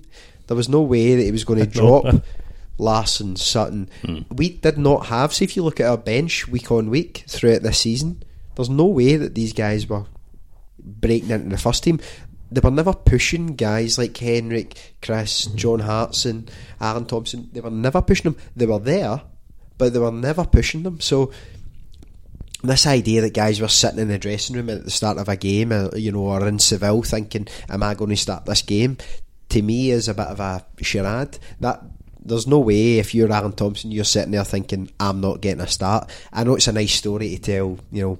Simon Ferry or whatever, and it comes across as a laugh. But there's no way Henrik Larsson, Chris Sutton, these guys are sitting thinking I'm not getting a start here. And when you look at the the bench, even the defenders, they're not thinking I'm not getting a start here. So No. Celtic squad, if you're looking at comparisons between the team now and then, that team picked itself week on week. Martin might have been very clever, but that team picked itself week on week, and they were a freight train that just rolled past teams Yeah. week on week going to Parkhead. We just bashed teams, and I know we'll come on to the results, but we just steamrolled teams, and it was the same team. Yep. A couple of tweaks here and there, but it was the same team week on week, and you were going to watch the same players, and it was great. I don't Yeah. mean to make it sound as if it was great because it was, but you know, Stanislav Varga played 55 games this season. Um, he was brought in. We mentioned it earlier about Johan kind of winding down in terms of injuries getting to him and his contract coming to an end. 18 games he played. Um, similarly, Neil Lennon played 53. Petrov played 55. Agathe played 46. Chris Sutton 44. Alan Thompson 44. Larsson, of course, 55, 58. Balde 50. So yeah, there's like Stephen Yep. Crainey played six games. Ross Wallace played fourteen of them. Um, I even remember Ross, Ross Wallace was exciting this time. sh- yeah, Aye, when he was I first coming through, really he remember- He looked scored amazing. a cracking goal, almost sort of fluke, but uh, I can't remember what game it was. I just remember watching it last night. yes, I remember the game as well. Um, I can't remember which one Can't it was. remember the game. Turns out he can't remember the game. Oh, What, God, 'cause what a fantastic interjection. he just reminded me of who was the wee guy ended up at uh, Ayr, was it Ayr United Celtic uh, played for Celtic in oh 95 96 was it Brian McLaughlin Brian McLaughlin, yeah. I remember when Ross Wallace came I just thought oh it's, Ross, it's like a Ross better Wallace Brian had a- McLaughlin Ross Wallace had a great career. You know, he's he really has you know done well for himself. You know, Oh, it's terrific, Championship, yeah. you know, fantastic. I could probably made himself a good bit of money as well. But I always remember when he came in, there was always these guys that were always in a cusp. Your Jamie Smith. You al- see, as, Yeah. as a guy, a young boy coming through, you always wanted to, these guys to be great. And for me, it didn't really happen until Leo Miller? Liam Miller. Aiden McGeady. Maloney. McGeady Yeah, and Maloney. Maloney. Sure. That was the guys where you actually thought, well, you know, I know I like Yeah. Jamie Smith and I know he occasionally scores against Aberdeen or Colin whatever, Healy. but in reality, in, in reality, these were the guys that really they they were genuinely very good. But that's Um, the thing, though. Um, Liam Miller. Man- Forty plus games this season, maybe. Liam Miller had, uh, yes, in the 40s. Uh, but Liam Miller went on to Manchester United. Um, it, Shaun Maloney had a couple of stints in England. Yep. His best stint being at Wigan, where they won the FA Cup. And uh, Aiden McGeady obviously played in the Champions League for Spartak Moscow. Kind of lost his way a little bit. And for but- Celtic. And for Celtic, of course. Um, yeah, we should mention that he obviously had a great career uh, after this as well. Uh, Liam Miller played 40 games for Celtic, scoring five goals. But I'd, I'd hasten to say that his five goals were five of the most important goals of the Yeah, season. clutch. Um, so yeah, John Kennedy played twenty games this season. Um, so I mean, a lot of these are obviously will be uh, cup games. A lot of them will be uh, League Cup games. Um, but essentially, Alan's point's right. You could put if you look at the, the numbers in terms of who played, it's pretty much the same team. Uh, McNamara, I think, played uh, forty three games, which I'm pretty surprised about. Yeah, I thought he was on, kind of on the way out. No, you know, he'd, he'd forced himself back into the team Yeah. just by being that guy that could play anywhere in the Reliable. midfield and Uh, across the, the O- back. O- O'Neill loved that idea Yeah. of somebody that he could slot in, especially Yeah. this year because this year we had defensively we had huge injury problems Yeah. this year. Yeah. Valgaeren, Mjällby, um, we really Lambert struggled as well, as you say. Um, Yeah. Paul Lambert obviously was at a fair age at this time, so your team kind of picked itself. Um, you know, Essentially, though, um, we had Stanislav Varga and Dian Bobo Balde at centre half. Um, not the best ball playing centre halves. I remember thinking. Again, this is what your memory does. I remember Varth really liked Stan Varga. I thought he Oh, was great. loved Stan And- Varga. But like, Seriously? I was watching. I was watching some footage and reading some match reports, and it's like An error by Stan Varga led to you know and- Really? Aye, Yeah, I, I, well, I Hunters- Varga was howlers. terrible. Ah, oh, I Yeah. loved Stan Varga. He's up there with Ramon was- Vega for me as a centre half. I think Varga was one that I thought he's what we need again, and then just watch him. Thought, oh, nah, he just let himself down. In the I, th- I think. I think the big. I, I think you're both kind of right. Bo- Paul's point, Alan's point, and your point. All three are right because Stan Varga, I think, was good this season. However, the mistakes he made were high-profile Aye, mistakes. he, he made mistakes, mistakes in the big games. in the big games. we needed them. Which look at Alan's face. Wait, it's like we've broke your heart. The tooth fairy is I'm real. just saying, Bobo Balde, huge mistakes this season. Um, The goalkeeper. well. Um, The Oh, yeah. essentially, essentially, our Stan Varga was uh, nothing signing at a point when you thought, well, we'll bring him in. I, I don't like laying blame at his door. I kind of feel as if he was he done a great job. Bayern Munich away. Yeah, Sorry. a, a Bayern Munich. Bayern Munich away. Bayern Munich away. Should more. should Stan Varga ever be involved in a game at Bayern Munich away with his ability level? You know, I, I'm not. I'm, I I don't want to lay blame it see, anyone see that, whole, that, see that whole thing of it's not the player's fault. It's Well, the manager's fault really- for picking him. He kind of went from he's ab- been great though to now. He, He should had- be in the he- same he pitch did. as those He players. was Exceptional at the level he played. I, I really think he he he done great. But if you think you can push a guy so far, um, Boyata. and he- he made. Boyata of Boom, that team, boom, right? boom. Yeah, Capable I, of being I, great. I don't, I don't feel as if I, I've got the energy to, to get in it, but Dedryck Boyata is without doubt our best centre half, including Chris Ajer, including Simunovic. He's going to a World Cup. I think we should enjoy it, embrace it. And enjoy the money we're going Occasionally- to get from when he comes when he comes back to the Occasionally he World makes a mistake, absolutely, but if you rely on him as just centre half, he is without doubt our best centre half. And if he's not here next year, I really worry about us because I don't He's know not going to be here for the his place. qualifiers, but this we'll get to this when we start recording the podcast. Uh, so August, um, Alan, you'll be involved. Don't worry. Uh, so August we had uh, quite an easy month uh, in terms of kicking the league off.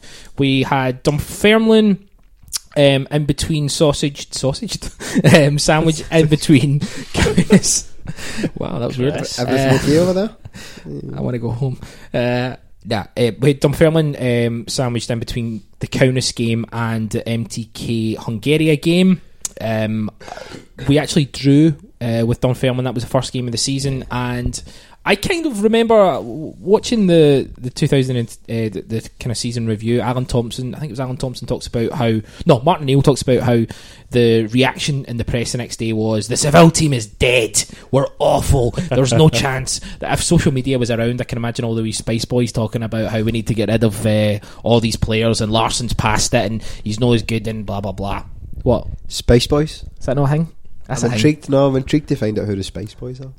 I don't know. I've just heard I that. don't know, I've I heard don't people follow talk I was about thinking Jamie that Redknapp. Liverpool team. Yeah, Jamie Redknapp's that thing. Anyway, uh, so uh, essentially, August we get the most important business done. We qualify for the Champions League, uh, beating Kaunas and MTK Hungary. Uh, we also dispatch. I- I've always wanted to use that phrase. We dispatched Dundee United five 0 Partick Thistle two one, and Livingston, Dermot's favourite team, uh, five goals to one. Um, so at the end of August, we've played four games in the league, uh, twelve points. Paul, how are you feeling? You feeling confident about the start to the league? We've, you know, sorry, we've got ten points. We've Yeah, dropped we to got off 12 with 10. Rangers. Have got twelve points. Rangers have uh, a solid start to this campaign. How are you feeling? Uh, I I think this month in any season is really you can't take it too seriously. It doesn't tell you too much about how the season's going to go. So you're you're happy It's with about, it's about qualifying for Europe. that's the most important thing. Would would we all agree on that? Nice. Yeah. Football manager response. That's Love it. absolutely that's. I have been playing a lot of it recently, like a lot of it. Ha- Did you go Celtic? Sometimes I haven't done it this this game. Who'd you go? I've got two saves going. Okay. One I'm still in Albion, Two two saves going. That's, uh, that's and the other I'm uh, Milan. Oh, how you doing, with man? Uh, good. Top of the Serie A. I've won two seasons in a row. What a boy, by See, the way. I don't translate well with other countries. Um, I, I'm great when I'm Celtic. I mean, you know, last 16, last 8. See, when I, I could go melt MK Dons and I'm gone. You know, by November, I'm Stick to what you know, mate. Stick struggling. to struggling. to what you I, I know. used to. You know what? Fuck the game. So you know, it makes It's their problem. Balls, Right. in, balls into the box. Uh, so going into September, um, we have uh, so the run of games we've got. We've got. Um, I'll just read out the eight games and then we can kind of look at the kind of key ones of that month. Uh, Dundee on the Saturday. Then we've got Bayern Munich on the Wednesday. Then Motherwell. Uh, then Hibs. And then Olympique Lyon. So in September, we've got two Champions League games. We start with Bayern Munich away from home. So this is our first game in the Champions League. It's our it's the the second start we've had in the Champions League, but it's obviously we didn't qualify the, the month before. Bayern Munich away. I'm going to come to Paul Carlin. Um, I've written Hedman New Plonker. Hedman New Plonker. Um, now, I've just realised I've not brought the right notes. Anyway, Thompson scored first, I believe. yes, Alan Thompson scored, and here's the thing about Alan Thompson's goal. Um, Oh, was this the diving header? Yeah. the diving Yeah, oh, header. this was amazing. Yeah. So Alan Thompson scored in the 57th minute. He scored just after half half time. Um, and we kept the lead Yeah. Yeah. for quite a while. And in the old Olympia Stadion as well. This is if I was to this is key European football. visiting that stadium, if I was to think about anything, any moment, it's that goal in that stadium. Now, I know Man United, Man City fans, Arsenal fans, eh, fans of any other club won't think that, but I remember that goal under that clock, that celebration, him running away, Ha- arms it's- out, arms out. Yeah, that was that was me. That I always remember that. That's, That's iconic. That, that that's peak Martin O'Neill Celtic. Uh, so we took the lead. You know, we went a whole half. We went a whole half without conceding a goal. Kahn you imagine that these days? Nah. No, absolutely not. Um, but let me talk you through this uh, Bayern team. Bayern lined up uh, Can, Willy Sagnol, Lizarazu, Kovac, who's now the new manager, um, Roy Makaay, who was just clinical. Um, Do you know, like twenty million or twenty-one million or something, because he'd signed from PSV, maybe. Yeah. yes. At that point, he was at that time that was huge money. Obviously. he was Ruud van Nistelrooy's replacement Oh, wow. um, at PSV and then went on to Bayern. Uh, Zé Roberto, who I never rated. Am I wrong to not rate Zé Roberto? Yeah. yeah, he was quite good. uh, Ballack, uh, Ballack is Ballack. I've oh got God, a did he jump ship from uh, Le- Leverkusen to free contract. Munich? Was it a free contract for a year before Chelsea? Yeah. Right. Um, Ballack, uh, Pizarro, who again I thought was a decent player, but uh, you know not maybe the top. Good impact sub. Good impact, Impact sub. sub. Yeah. Led to believe. He went on to have a good career. No, he did. He did, but not necessarily at Bayern. Mm. You know, uh, Salihamidzic. Santa Cruz. Uh, well. He's not that far. he was on. He was on the Mm, bench. yeah, Santa Cruz. There's a great I know. I know. reference, Yeah, it's uh, also uh, the thrills are awful. Paul. Oh God.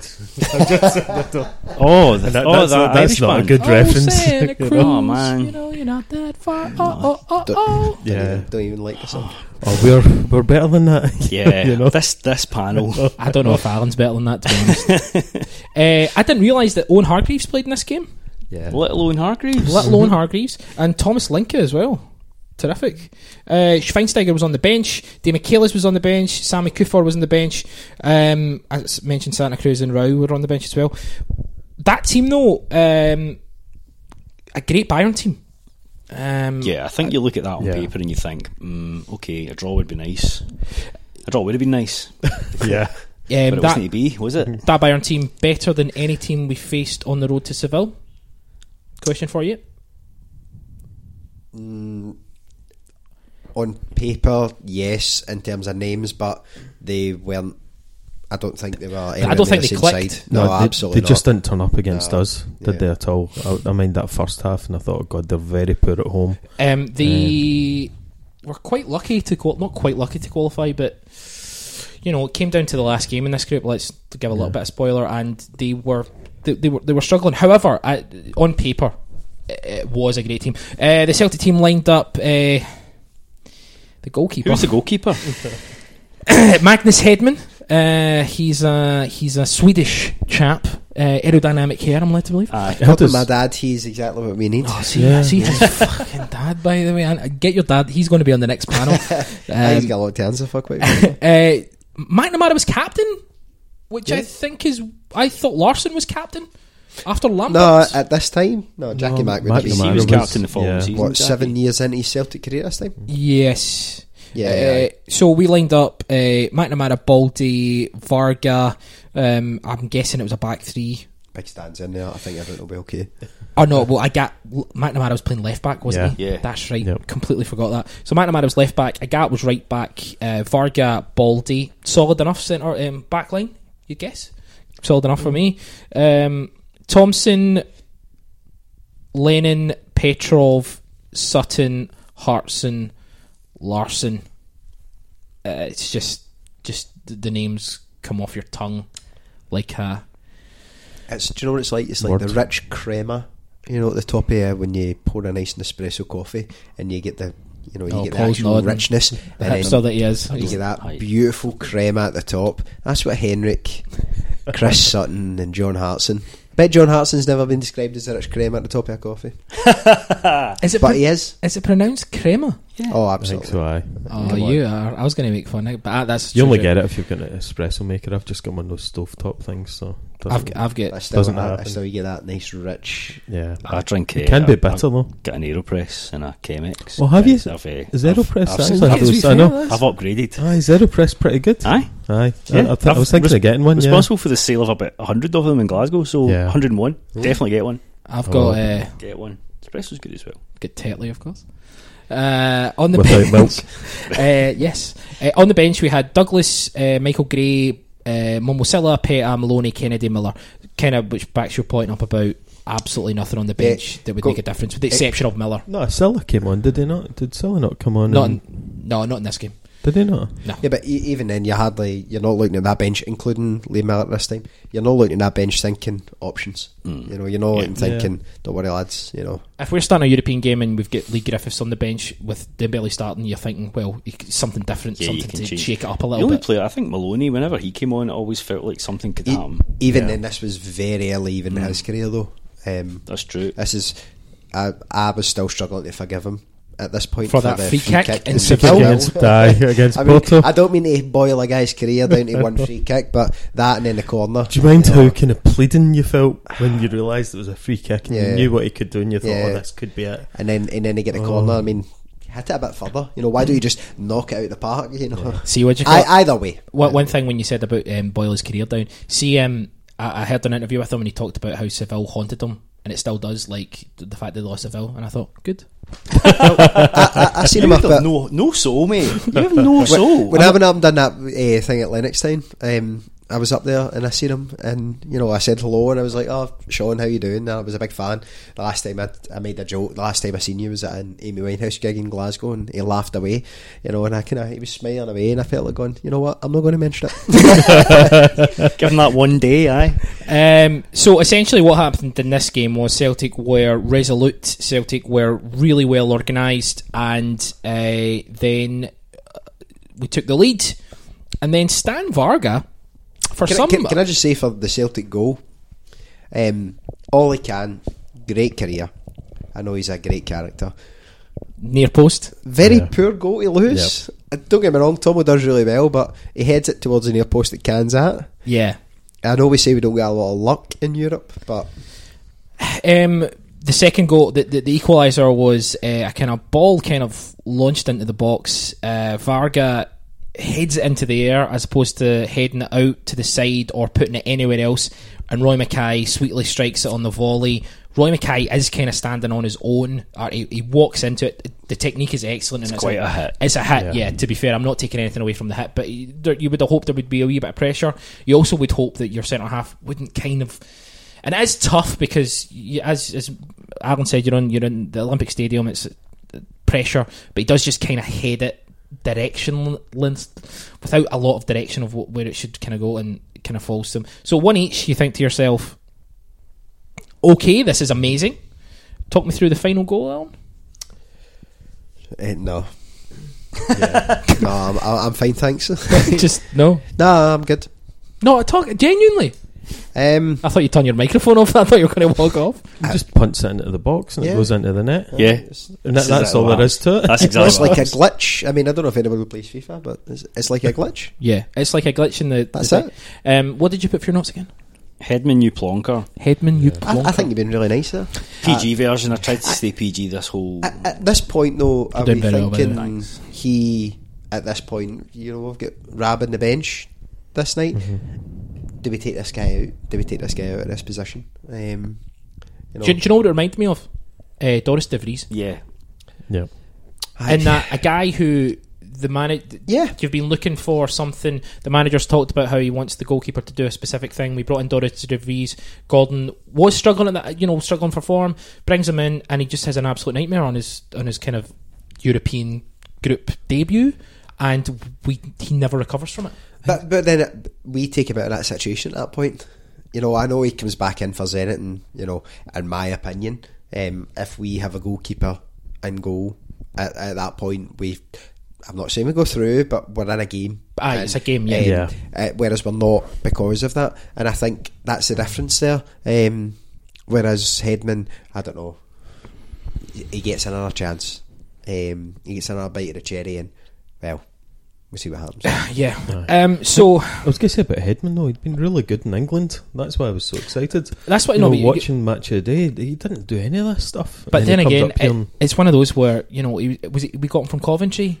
Um, yeah, he was playing well, but it was kind of like, you know, he's still probably making clangers bec- because they're not as highly Well- publicised. no, Do you know what I mean? I think we would have seen it. He was a rated kind of keeper. no, he was, he was, he was the missing piece, good. as you you, say. you, you know me, I like to bring my other sports into it and at least do it once a podcast. Um, the NBA finals have just finished, and Kevin Durant, who's plays for the Golden State Warriors, he's kind of like the bad guy, right? Um, he's he's Ian kind Durant's cousin, of course. he's kind of like the bad guy, um, and he He's went not. from a really small side to a big side, and now he's just a kind of small cog in the big machine. Um, but he said, um, talking about LeBron James, who plays in a very small side, and he's a big guy. He said it's easy to be the star when you've got nothing around you. Um, whereas he's seen that from the position of actually he's a big star in a big team, so it's easy for him. Who, who And- won it? Uh, Golden State, Oh, no, uh, so so it's So kind of LeBron James so so coming Yeah. coming back to Yeah. the Magnus Hedman thing, um, the point it really proves is that Magnus Hedman wasn't very good. Well, and, I the think, stuff. and I think that's what Kevin Durant was getting at, to be honest. Yeah. Um, so I mean, that was the kind of that was the first big game of the season, uh, the first big Champions League game. Um, we equipped ourselves really, really well. Um, and if there's one thing about Celtic in Europe, they know they will uh, they learn from it. They will always cut out individual errors, and they won't. I mean, looking back over the years, that is true. That's hundred percent true. Um, I'll be I'll be honest with you, Paul. You know that yourself. Um, but obviously that game, we did. I remember taking a lot of solace from it. I remember thinking, okay, um, we're uh, kind of similar to the the, Man- uh, the Juventus game away from Yeah, home. this is because this was before it kept happening. Yeah, I- Again, this was our and second campaign. This is when you were back, you know, first day of school, thinking, "Oh, that boy slapped me in the back of the head." Oh, I'm sure it was just a joke, and he, and he hit someone else, but he didn't. Listen, if and you he want, bullied you for years on year on year. if you want to talk after the show, um, myself and Paul and or Dermot were happy to talk to you. If the bully wasn't in the room, I'd be absolutely happy. I tell you. Uh, so, you know, that was the kind of first big game. That was the first uh, big game of the summer. Um, Arab Strap reference, kind Yeah, of. Um, But so um, we go from that to essentially a must-win game. Uh, so we, we, we take on Motherwell and we beat we, we dispatch them. I'm going to say dispatch all the time now. I, I I think you can only use dispatch in Europe or in cup competitions. I mean, I don't mean Yeah, to, can you we know, set- can we side, set that as a sidebar, rule? you know, but Mm. uh, cup competitions Can- or Europe. Uh, I'd like uh, something else to say that's cool. Pumped. Walloped. So we dispatched Scud it. of we Scud it dispatched with a T Motherwell. at the end. We scut it. Uh, no, no, scud it with a T at the end. Mate, not I'm, in the I'm from the suicide. I'm heavy. Hmm. I'm pure heavy. Uh, so we beat Motherwell 3 0. Uh, we, we took on Hibs. We beat them 2 1 away from home. Is this the year that uh, McFadden came into the team? Uh, I can't Mc, remember. McFadden would have been at Everton at this point. We pretty Wow. much. So was the year before. We, yeah, we got. Because m- remember, McFadden got capped under Berti Vogts in, the, in in 2000 and went to the Hong Kong trip and all that. So Oh, yeah. I, at this point, we bought Pearson because we didn't want to make the mistake again of not Right, of getting not the guy McFadden, who's yeah. kind of I think that's what it would have been.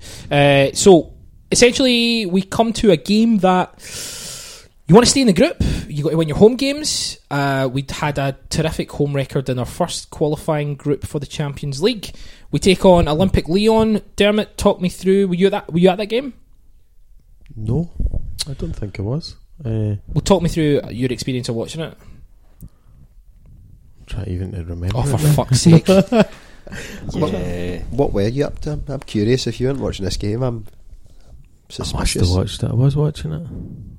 Who knows what it was up to? Great insight. Um, I'm joking, Dermot, of course. uh, so this Lyon team, Der- Paul yourself. I watched uh, all these European games in Hubbard's on Great Western Road, Okay. which was a horrible pub um, just below Clatty Pat's. I quite liked Hubbard's. Well, actually, yeah, you, know, went. for but, uh, when you looking back, it was yeah. I was absolutely honking. Like it was like folk in the toilets eating urinal gates, kind of honking. um, but we watched because we lived just down the roof of that, so we watched all these European games in there. Um, I've got three things to say about this game: Talk me through it. the Liam Miller show, Yes. Oh Christ! Right, I know the game. Sutton, yes. and Larsson's assists. Which is what you were Yeah. talking about earlier, where he drifted out left and put in amazing balls. But the Unbelievable. Liam Miller header was really quite exciting. Do I take take up on that? That that is exactly. If you've got takeaways from that game, the first one is lovely. He kind of digs it out. The second one, though, the fear in the defender, because he Larsson wasn't a player that took you on one on one. Really, I mean, unless you're Bert Konterman, you're not really worried about getting nutmegged or anything like that. The defender though was very concerned about Larsson shimmying and going one side, even though he's almost in the touchline, and the guy gives him space. And instead of trying to go by him, he just chips across right over the centre half, who's obviously thinking about covering. So uh, without getting too tactical, he's thinking he's going to beat this full back. I've got to cover, so steps off, and then Larsson thinks it in. The second goal was just an absolute piece of magic. Um, this game, I, I, I was at this game, So was that. and I always, I would say that recency always has a bit of a thing in terms of history as well. But three huge games at Parkhead for me: six two, um, this game, um, and I would say the Barcelona 125th anniversary game. Um, probably, if you were to say right off the bat, three your biggest games, I would say the atmosphere on this night was just, especially because when you're winning three nothing, Lyon at this time were a huge team as we talked Lyon about earlier, amazing, and to to be up three nothing, cruising, playing some beautiful football was just Well, we won um, 2 0, but still. It was incredible. I mean, the third goal was just incredible. I was wondering if you were going to keep It going. was I'm the- glad you did. it was it was the third goal. For It was me that just made the unforgettable. I mean, there was so Um, many passes for You know, the other one that we just outdid it for the third one. exactly. didn't we, you know? that's it. Um, so let me just go through it. I mean, you, I completely underestimated how good this Lyon team was as well because uh, and Coupet in goals, I think a very, very underrated goalkeeper. I- Military haircut. Is that the fella? that's the chap. That See- was a very, very military haircut. See the amount of these players that went on Well, from let me, this team to even bigger. let me talk, talk you through it. Um, Edmilson, the centre half, Brazilian, so yeah. Uh, Diarra, Juninho, Elber, Carrière, Réveillère, Govou, Muller, Dhorasoo, um, and then off the bench comes Sen, Malouda, and uh, Sartre's on the bench. Not, uh, not, Not sure Jean Paul, Paul. of course. Ah. Um, but just a, a phenomenal talent, like balanced, just a really, really well balanced team. Dhorasoo, I think, is one of the most underrated Yeah. uh, creative players that's been around over the last kind of twenty years. Say Péguy Luyindula involved in that team. Yes, he is. He came off the bench as well. He was a, a class act. Uh, so I mean that that that team would go on to do some tremendous things. Uh, obviously, Sen Mel- uh, Melinda as well, and just over the next couple of years, amazing. So you can't underestimate how big a result this was to keep a clean sheet against a team that had uh, Elber and Govou in it.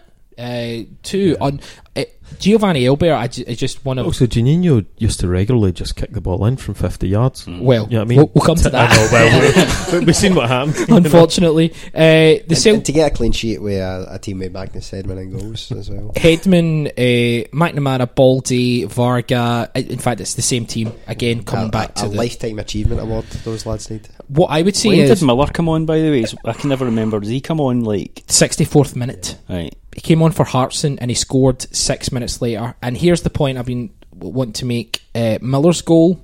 Um, I think there was about 25 to 30 passes. Yeah. Uh, we just kept the ball, and I remember saying to uh, my sister and my brother-in-law, it was the whole.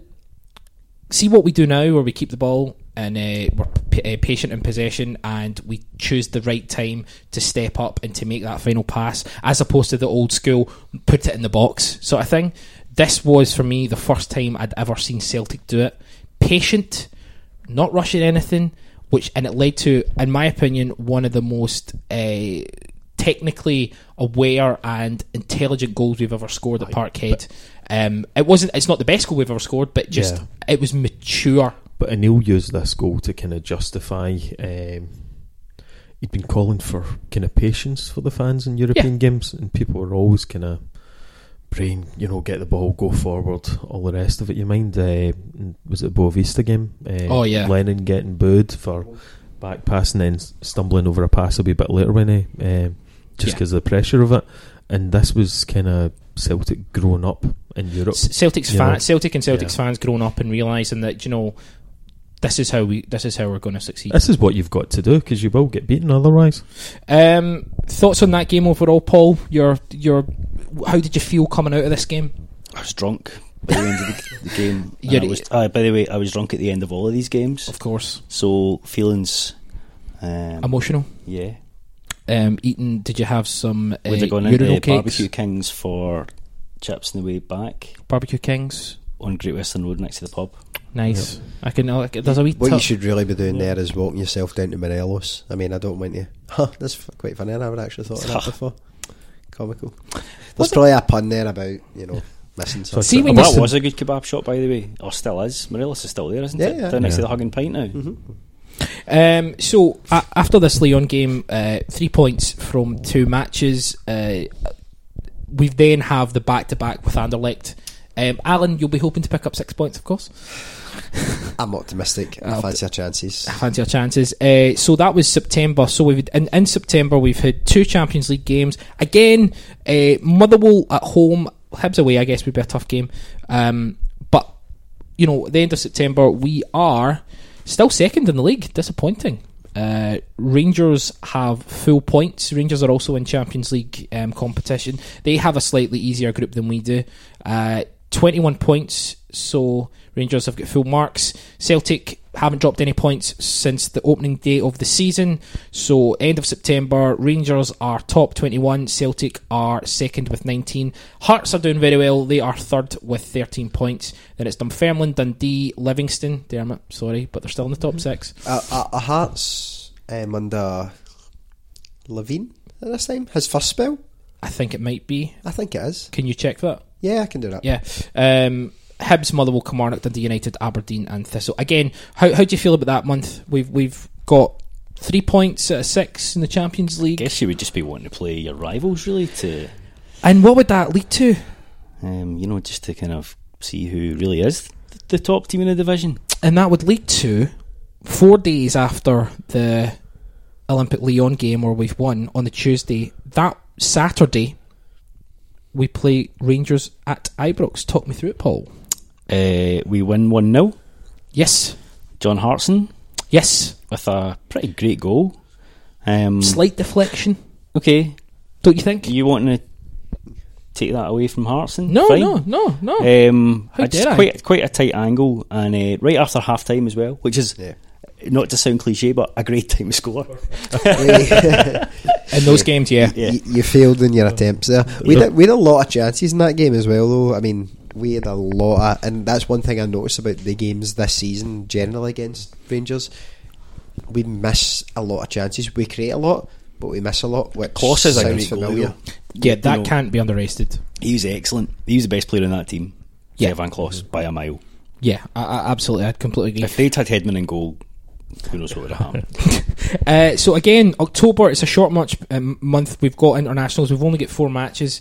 Uh, we've got Rangers away from home, which, as Paul says, we won uh, one 0 Dermot, talk me through this time. How important is it to win that first Old Firm game? I think it back then it was it was vitally important. Um, the league as it was, it was a case of you were both expected to beat everyone else. Yeah, So the upper hand went to whoever could win the, the old firm games. Uh, is that why the Dunfermline game at the beginning of the season was such a kind of hard no, I two points to drop for uh, you know against Dunfermline? Aye, it's, it's a bit annoying. It was more annoying because they'd thrown it the previous year. Yeah. Uh, and I kind of almost felt that actually it was your classic banana skin. We knew they'd thrown it and then we are going to go all out against us. And uh, I mean, the draw was bad, but my overriding kind of memory is that we were so much better than Rangers when I looked at the teams. I knew we were going to beat Rangers when we played them. You know, it, it was just gonna. In my mind at the time, it was going to happen. We were going to show we were better, and it was always going to be a two horse race with us pumping everyone else. Yeah. So as long as we beat them, we were winning the league. With us dispatching everyone else, Paul, of Oh course. dear. Despite, Right. oh come on, But That's- that- what's I mean, the That's last time we were on this podcast, I think I made a, a impassioned argument for actually saying that you know dropping points at home against teams like uh, Hibs and Ross County was par for the course because we were going on to better things, and in reality, probably we've got that luxury now. Whereas you Dane. look at this season, Yeah. um, we didn't have that luxury. So you know, not to go back and moan, but just to no, no, it's head that argument and say, you know, we at probably the position we're in now, we do have that luxury Yeah. of being able to say, well, do you know what? See if we can get bigger results and we can win the big games, um, and then we drop points here and there. At that point, actually, three points against. You know, Livingston was as important as Yeah. beating Hearts or Aberdeen away because it was all three points. I think Is this was right? when folks started talking about the pressure of becoming a Celtic player because you had to win every single game. yeah. Because Rangers were in all likelihood Yeah. going to win all their games, so it was you couldn't get away with a draw against any other team, and that was Yeah. that, that was terrible. You're like, oh Can- no, you're giving them You know, a chance. can you imagine going to Celtic Park in the O'Neill days and um, you know turning up and there was a nil-nil draw against Kilmarnock? Kilmarnock, I don't yeah. I saw me. all the nil nil draws with Kelly this season. Dear Lord. Dear Lord. Uh, so, uh, I, I, you know, we, we put a marker down um, against our biggest rivals for the title, the champions. Uh, we put a marker down. We win 1 0. Paul makes the good point that, uh, you, Paul and I'll make the good point that we do have a lot of chances and opportunity um, in, in these games. John Hartson scores the winner. Um, terrific. It's a good start. Uh, the week after that, we play Hearts or Heart of Midlothian at home, and we systematically take them apart five 0 I know that was very Alan Partridge. It was intentional. Uh, and then it comes to, you know, when we, when we look at these Champions League groups, uh, we knew that, and we knew at this point that if we were wanting to qualify, we would have to take a point on the road. And we come to Anderlecht away from home, and I want Alan Edgar to tell me his thoughts. Um, well, you asked me before. Obviously, we come on, um, or I think it might be a question. In fact, Is that that's a right? very Why good point. ask me the I've got, I've got it lined up. Um, the question uh, comes from Paul at Kelly, Kelly Our Friends on Twitter. Um, taking out PSG and the Barcelona games, do you think the away leg against Anderlecht was our worst Champions League performance ever? Down to 10 men early on, and we still shat the bed. Yeah, well, we- Elegantly put. I, I think that it was. expression so much. I think we're looking at maybe about what 25, 30 minutes, maybe that they went down. I think it was two yellow cards. Yeah, it was. it Um, was two from boy uh, from who, Paul? quite, quite, quite soft. Um, Andre Lecht. I don't remember. It was the cock. Oh, the cock. Oh, right, that's French for uh, the no, cock. You've blown it. I literally set you up. He talked about this before the podcast. The- you- I've got this great joke about Lecoq. I mean, It's French for if, the if only cock. if only you had a chance to make that joke, you I know, know. would have been. Wow. Um, Oh, I'm going to go. I, I don't. If, if you're saying European performance, I, I wouldn't say it's the the worst European performance. he says he did say Champions League. To be fair, Champions League in terms of expectation, um, I think opportunity. yeah, chances in terms of going away and getting a result, it, you'd probably be hard pushed to find another night when you think we could go away, get a win here, and actually make some progress. I wouldn't, and if you were to talk European wise, I wouldn't agree. But Champions League in terms of group stages, Champions League proper, I'd probably be hard pushed to disagree. Um, I don't think it was a bad performance. I just think it was abject. Um, just one of those nights where actually you've became a wee bit accustomed to. Maybe not so much at this time, but actually one of those nights where you think, "All right, okay, this But, is this is the Celtic I'm watching tonight." Um, But it's always to yeah. See, see, the thing is, for for me personally, you know, the first time we were in the Champions League, we had Rosenborg and we blew that. You come Yeah. to Anderlecht away, where I'm not saying that we should God given right to win or anything. What I'm saying is when it's nil nil and the, the team go, your opposition goes down to ten men, A good good side of that. you time. could at least get a draw out of it. Yeah. Because all we really needed was to take a point. Um, uh, and it doesn't happen, but then it, it continues to happen. Copenhagen, uh, under Strachan, um, it just happens all the time. Anderlecht uh, this season uh, at home is the one, ironically enough, that, that, that kind of almost killed us. But I mean, Der- Dermot, it was kind of a it became a development. Aye, I became a- mean, it's a classic thing of slipping up against this or the lesser team, so to speak. So you, you've got a great performance against Bayern, it doesn't quite happen, um, and you're feeling quite confident. Uh, I think the Rosenborg game, sort of two years previously, is just a perfect kind of example. counterpoint to it. Yeah, I mean, it just wasn't going to be our night. Uh, and yeah, in terms of progressing for the Champions League, that's where Celtic sort of slipped up year on year. You know, getting It's funny because you said at the start of this that we were a Champions League last 16 team, and Mhm. always we kind of were. We were. We just didn't get the points that we should have had. You we didn't get the points. Well, and- yeah, but do you know- no, you no, what I, I- mean. Yeah, I- but Alan's point is that like that nights like this just happen. They- And they- they can, they'll continue to happen forever. They Exactly. happen over and over again to us, though, don't they? Where you have really good performances, sometimes not taking stuff away from games against the big teams, and then you play someone that's But you know, when we beat Spartak Moscow at home, uh, Spartak Moscow away, you Mhm. thought the curse is lifted, the curse, curse is Yeah. broken, and then we beat Anderlecht at home, uh, you know, uh, away, and we we still qual- we qualify for European football, so maybe the curse is lifted. But you know that next season we're going to end up getting someone we should be away, and we probably won't. yeah. It's in our psyche a little bit. Yeah, it's going to happen forever, so just get used to it. Get used to it. Um, the Celtic team that played that night was exactly the same um, as the team that played uh, the last two qualifiers. Do you think that's important? In the context of Having that team that's going to play every single time, having a team for Europe essentially. yeah, well, you, you knew who you, you knew who he could trust. Well, you knew Yeah. who he thought he could trust. He thought he knew who he could trust. he knew.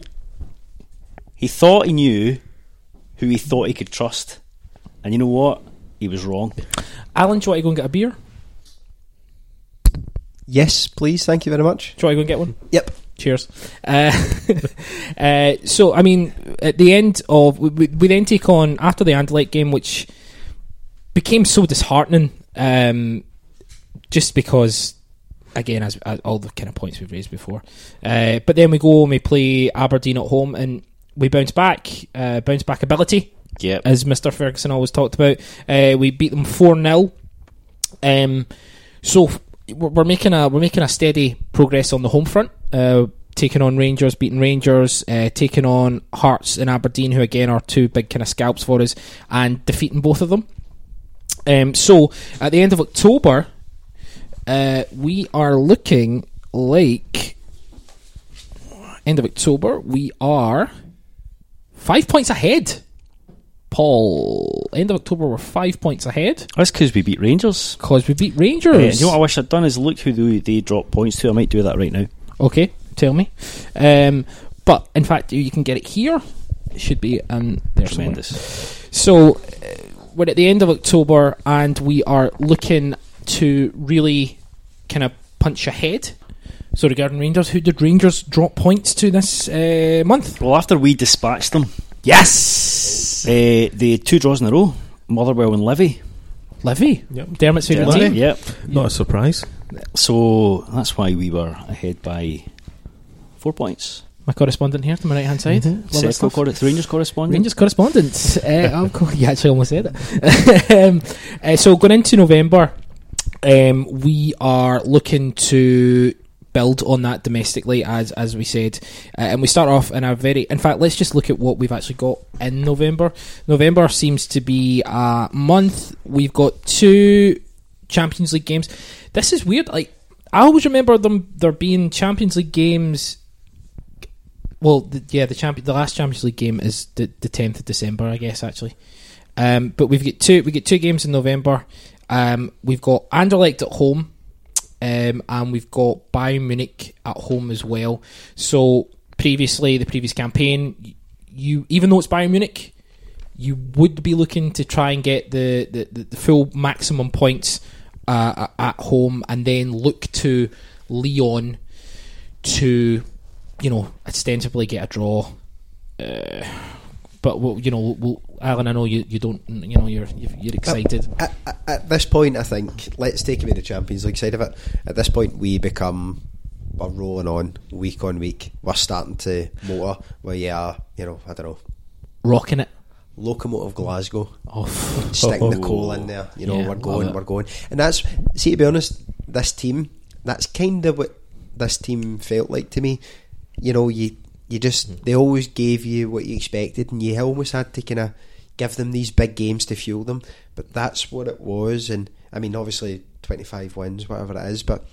They were exceptional this season, and there was something fueling them. I don't know what it was, but it was the same 12, 13 guys starting week in, week out. Week in, week didn't, out. didn't matter whether it was a Champions League week or anything else. Um, so at this point, this is. I always remember this is the point when I kind of went to sit about thinking we're going to turn up and league game doesn't matter who it is.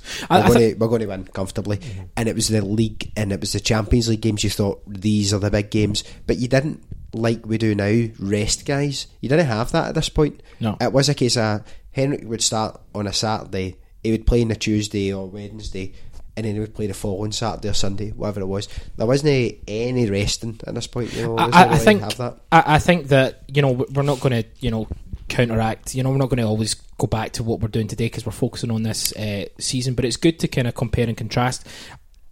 I'm quickly quick question for you, Paul. Do you think one of Brendan Rodgers is? Do you think it would be better for Brendan if he had a consistent team in Europe? Or do you not want to count on a specific amount of players because obviously it's a different different game, isn't it? It's, more so physical. different, and also it, it, it's about consistency in individual players as well. And a lot of Celtic players at the moment don't have that. yeah, I think there are Excellent a handful point. in the team that who are currently who you can who are first names. So I mean Tierney, um, McGregor, definitely Scott Brown, Gordon. and Cham. Yeah, Gordon as well. Um, and even even though I think he's on the way out, Lustig, I would probably have in Hello. there. Um, Hello. But there, are, you know, like let's look at Sinclair for example. Even Dembele can just go missing in league games. You know, so Yeah. I don't think you can really. I don't think that would work with this team currently. Interesting point, and, and I think that's football. We can't emphasise enough how much football has changed. Um, if you compare the Bayern Munich team of this day to today, different worlds. Uh, but so we started November with a five 0 demolition. We call it the demolition time when we do- demolitioned Kilmarnock. Remember that time away from home. Was this before that was a trademark? Oh no, demolition. Sorry. demolition, yeah. That is registered trademark. Yep. All rights reserved. we self-belitioned Kilmarnock in a probably nothing game to be honest at half twelve on a on a Saturday. Um, so we had um, Kilmarnock, we, we, we, we defeated them. Then we had Anderlecht at home. Uh, Anderlecht at home. Uh, I'm going to start with start with you last time, Dermot. I'm going to start with Alan. Anderlecht at home. This is the famous two nothing game, of course. no, this was. Um, I always remember these games because my, my seat was in the main stand, just to the right of the away, um, uh, the away, the away dugout.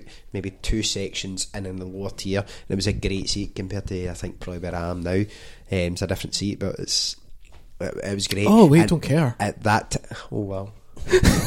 Personal inflections mean nothing. Clearly, um, I'm joking. and I just remember at that time the at the celebrations. I remember scoring the goals in this game, and our dugout at this time was it, it was there was a real fervour, there was a real attitude to it. There was something as if this was big, you know. Even though, Yep. but we should have won this game. We absolutely should have. but it was as if they were punching back. You know, there was a real strength to it, and the atmosphere that night. It wasn't the same kind of loud parkhead as in I hope we get a result. But seeing they scored that first goal, Quite aggressive. It was really absolutely as if it was a punch. You know, it was we. This is actually what we are. You know, we've got something here, and I really felt it that night. You know, I feel that kind of that different atmosphere of no going in hope we walk on with your scarf up in the air, hoping God, I hope we don't get you know, It's, we, de- we, we deserve to be here, and we're going to Yeah. dispatch you. and, and, and, and we have it. It's a cup competition. You can say it. Thank you. Um, and it wasn't, but it wasn't that kind of going and hoping. You know, it was actually when we scored that first goal. It was like right, okay, grab the ball, back up to the halfway line, let's go again. I really felt it that night. Dermot, you know, how it was- much- It was very different. Dermot, how much of that do you think was due to the fact of the, the game before we'd obviously lost to 10 man Anderlecht? Yeah, I mean, I think it was. It was a reaction, wasn't it? And it was. Uh, yeah, I mean, the fans deserved a performance, and I think the players as well. It's a case of now we're you know we're better than this, and We we'll deserve sh- to be I- here. Yeah, we'll show you what we're about. Uh, I mean, it's really good, but it's again, it's just so disappointing to split those points with Anderlecht. Yeah, I mean, all we needed was a draw over there, so it, it was a great reaction in a way, but the damage is already done. That- I think that's classic with Celtic at times. Um, Well, who knows what will happen with these upcoming I games? know, I know. Uh, so um, Celtic uh, again, same team with the exception of Miller, um, McNamara, Balde, uh, Larsson, Sutton, Hartson, Agathe, Lennon, um, Varga. Sorry, who was uh, I called him a Agathe. I don't know why. I didn't. Wow. mean- It was a. It was a genuinely. Mis- I did a genuine mistake. DD? DD's Uh, fine. DD fine. Uh, uh, Miller was there. Um, he was in for Alan Thompson. Um, Paul, what's your thoughts on this game? I remember Miller being absolutely brilliant in this game again. He scored two, Uh, he scored one. right? Um, of course, Anderlecht without uh, the cock, Go on, go on, go on to it. which is French for the cock. Yay! Good. Done well. Wah. like he, Alan's like, done well. Good. Yeah, he- if he was your teammate, he'd like you know tap me in the back at during a football match, be like on yourself, son. Terrific. Um, also, um, can we show a bit of praise for Magnus Hedman, who saved the penalty? I Of, believe of course. Um, double save as well. yeah, I think, Well, you know, or was it? I, ca- Alan's told. Alan doesn't want to I, give I, I didn't think we were going to get into this necessarily, but there's a couple of things with me with Magnus Hedman, okay, and Your dad loves him. I'm led to believe. Yeah, fucking, he's got a lot of answer for. Uh, um, he does save the penalty, yes. He really makes a hash of that second save, and in reality, it could have really cost us that goal. Um, because if you remember and go back to it, he dives across, saves the penalty. He should really palm that out. Yeah. Now, that at this point, because you know we're winning the game, is fine. However, that very point and how he reacts to not saving the first, you know, option will come back into play potentially at a point. Lyon, I don't want to dive straight in there, but Yeah. Juninho hits the bar, right? Magnus Hedman throws himself to the ground Yeah. when it's in the fucking air Yeah. and then decides, well, I've not saved the first one. There's zero chance of me getting anywhere near the second one, even though Elber is, I don't know, 10 yards out, maybe Yeah. 11 yards out. That that one is Ludicrous. He's, he, he, he takes himself out the game. Um, so, in answer to the question, should we give Magnus Hedman any credit? No. no. I would no. Um, the, the and this is the famous story where Alex Ferguson came up to have a look at Vincent Kompany, who'd just kind of broken into the Anderlecht team. Uh, he's, he's you know Anderlecht, uh, obviously being Champions League team, Kompany's there. He's a big prospect, and it's not Kompany that catches the eye; it's Liam Miller. And this was the game that Alex Ferguson saw Liam Miller and thought, "I'm having him." Unfortunately, we couldn't get a transfer fee for him because he was out of contract, and unfortunate. You know, God, God bless Liam Miller. He's, he's obviously passed away now at such a young age, um, and a lot of people will turn around and say, you know, he didn't fulfil his his potential, which I can I can almost see. But as Paul just said, this is another game where Liam Miller was a star in the Champions League. There's not many people that can say that, um, and so I, I, I really would have loved to have seen what he could have became if he'd stayed five or six year, five or six years with us, and then kind of moved on. Yeah. But essentially, uh, it wasn't to be. Um, but these two performances, Anderlecht at home and Lyon at home, to see a 21 year old come into the, you know, we've not seen it since uh, Kieran Tierney to an extent. Yeah. Um, Kieran Tierney hasn't obviously, you know, done directed traffic the way Liam Miller did in this It's game scored against Man City. but he scored against Man City. Um, so this was the game that kind of puts us in a position where if we get anything against Lyon, we're going to qualify. No, shit. We've got the Bayern Munich game. Bayern Munich? Get the Bayern Munich game at home. Um, so after the Anderlecht game, we've got Dunfermline um, and Dundee. The, th this is high scoring every single week. Yeah. So November five 0 Then we play Anderlecht. November um, against Kilmarnock five 0 away from home. Then we play Anderlecht and it's three one. Uh, then we play Dunfermline five 0 at home. Dundee United five one away. We've got the Bayern Munich game. The final game of the season uh, of the of November is Partick Thistle. It's a 3 1. I mean, that's what 5, 10, 15, 16, 17, 18, 19, 20, 21 goals in six games. With only three conceded. And two of them are Champions League games. The Champions League game against Bayern Munich. Dermot, thoughts? Yeah, take it. You know, it's Bayern Munich. So, That was okay. You know, I I think Bayern Munich. You've got to remember they were kind of Champions League uh, finalists, sort of two years in a row. yeah. They were just out of this out of the world at this team at this time. I think you're right that the team didn't quite click, but they were outstanding, and you know we put up a really good good show against them. Uh, We should have won this game, though. yeah, On the balance of chances. yeah, but at the same time, But I'm not. I'm not arrogantly saying we should have won. What I mean Aye. is, we on the balance of chances, we probably should have. I, I don't think you can kind of sensibly say that we'd expect to take three points off Bayern Munich at home. Really, I think if you're looking at the, the points we're going to pick up before it starts, you know, draw with them at home, beat the other two teams at home, and then take something away against both of the other two teams, and that sees us through quite comfortably. And that seemed like a like a pretty good expectation as well. Yeah. Yeah, You know? Yeah, no, no. I'm, but I'm not saying we. I expected us to win. I'm, what I'm saying is, having looked back at the highlights now, because we, ca- I'll try to get the actual Yeah. full games. Um, the highlights we had uh, Bayern Munich certainly chances, but we had three or four. Not guilt edged chances, but chances we could have maybe taken the lead from. But I, I completely get your point. I, I We- think it's very hard to realise when see if we were if we were to score against Bayern Munich, are they going to step it up a gear? Because I think they were that good that they they probably could respond quite quickly if if we got a goal. Um, yeah, I mean, I, I, I was happy with it. I, I think at this point we were quite a force to reckon with um, at home. Obviously, the season before we had some marquee results, um, and I think this is probably the zenith of Celtic at home in Europe, in Europe. in the Champions because League.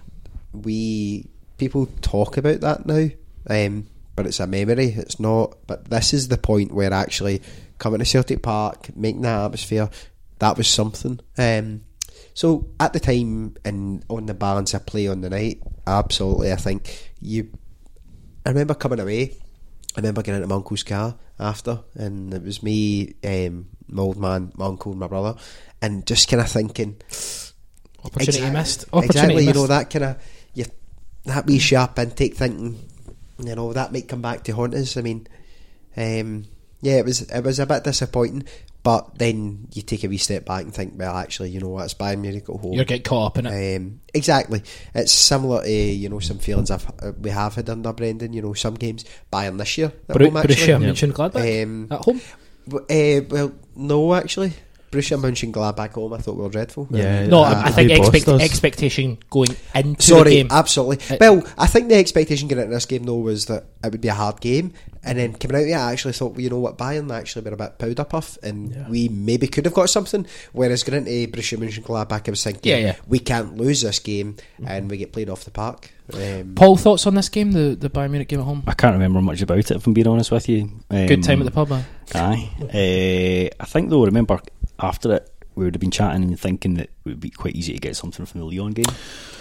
That's I think Because- the confidence coming out of this, thinking, well, all we need to do now is to Yeah. get some sort of result in Lyon. Um, my final point on the Bayern Munich game was that uh, I was be- behind the goals um, at the Lisbon Lion Lisbon Lions stand.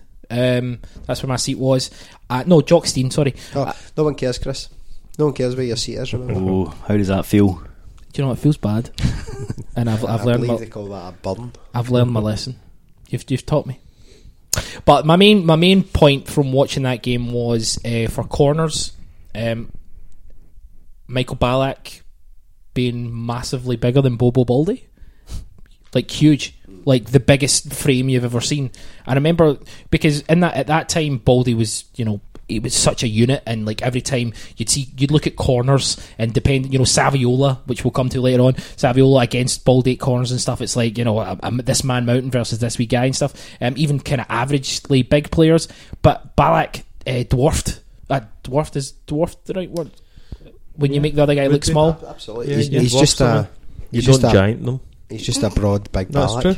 He's a broad, big, Yeah. broad, big Ballack, of course. Um, and no, but that that was my kind of massive takeaway from that. That just how big Ballack was, and uh, it was Bayern Munich. It was unlucky, um, but you're coming out of that game frustrated. But you think to yourself, one Champions League game left. You're, you're confident, Paul. Yeah, well, you think you can at least get a draw?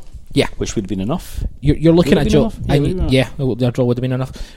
It might be enough. Sorry, I fancy, Alan. I fancy my chances. We're going to do it, aye? Yeah, Yeah, I think it's going Was it, is it the Stade Gerland? Sure.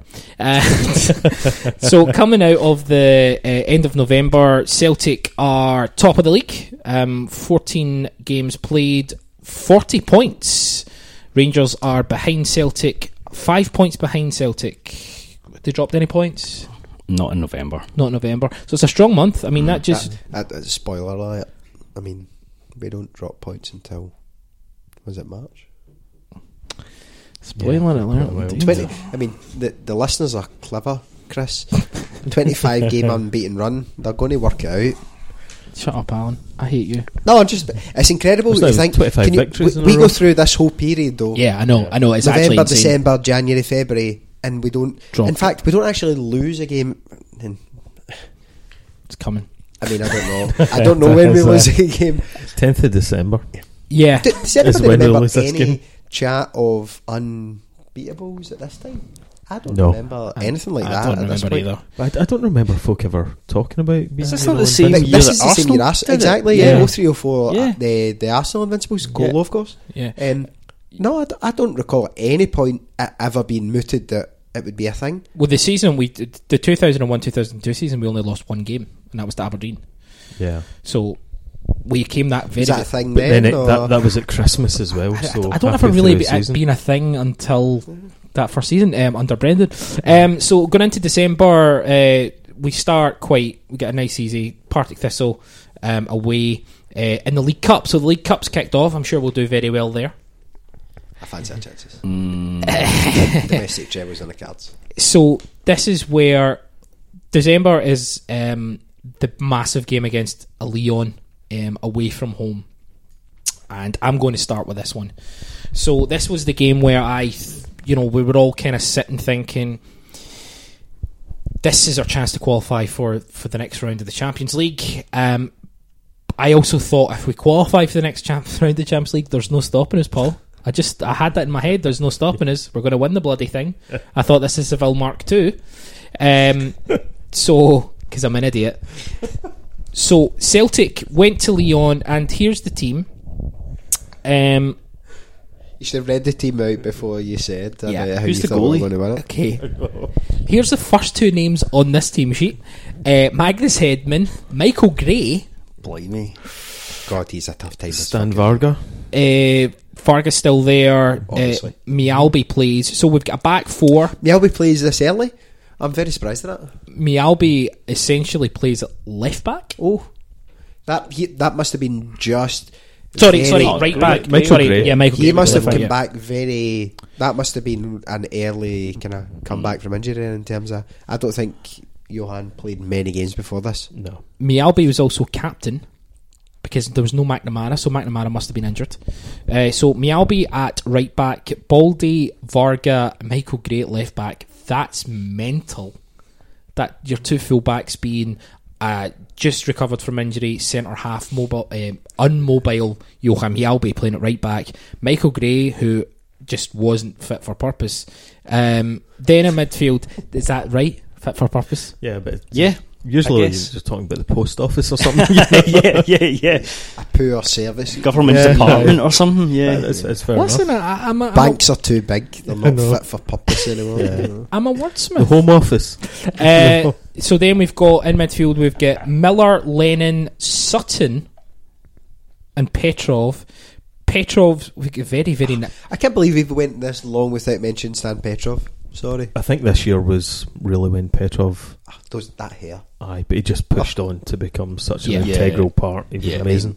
but so the highlights. if you look at if you look at this team, um, I know we're not doing massive tactical analysis on these games, but you've got Mjällby who's a centre half at right back, and in front of him you've got Liam Miller who's essentially a central midfielder, and on the left hand side you've got Michael Gray who um, you know ha- hasn't played much this season, and you've got Stan Petrov who is again going to be drifting in. Very very narrow midfield. Um, but it's essentially a 4-4-2 and we've got Hartson and Larsson up front. Uh, the Lyon team, uh, it's terrific. It's just terrific. It's just a terrific team.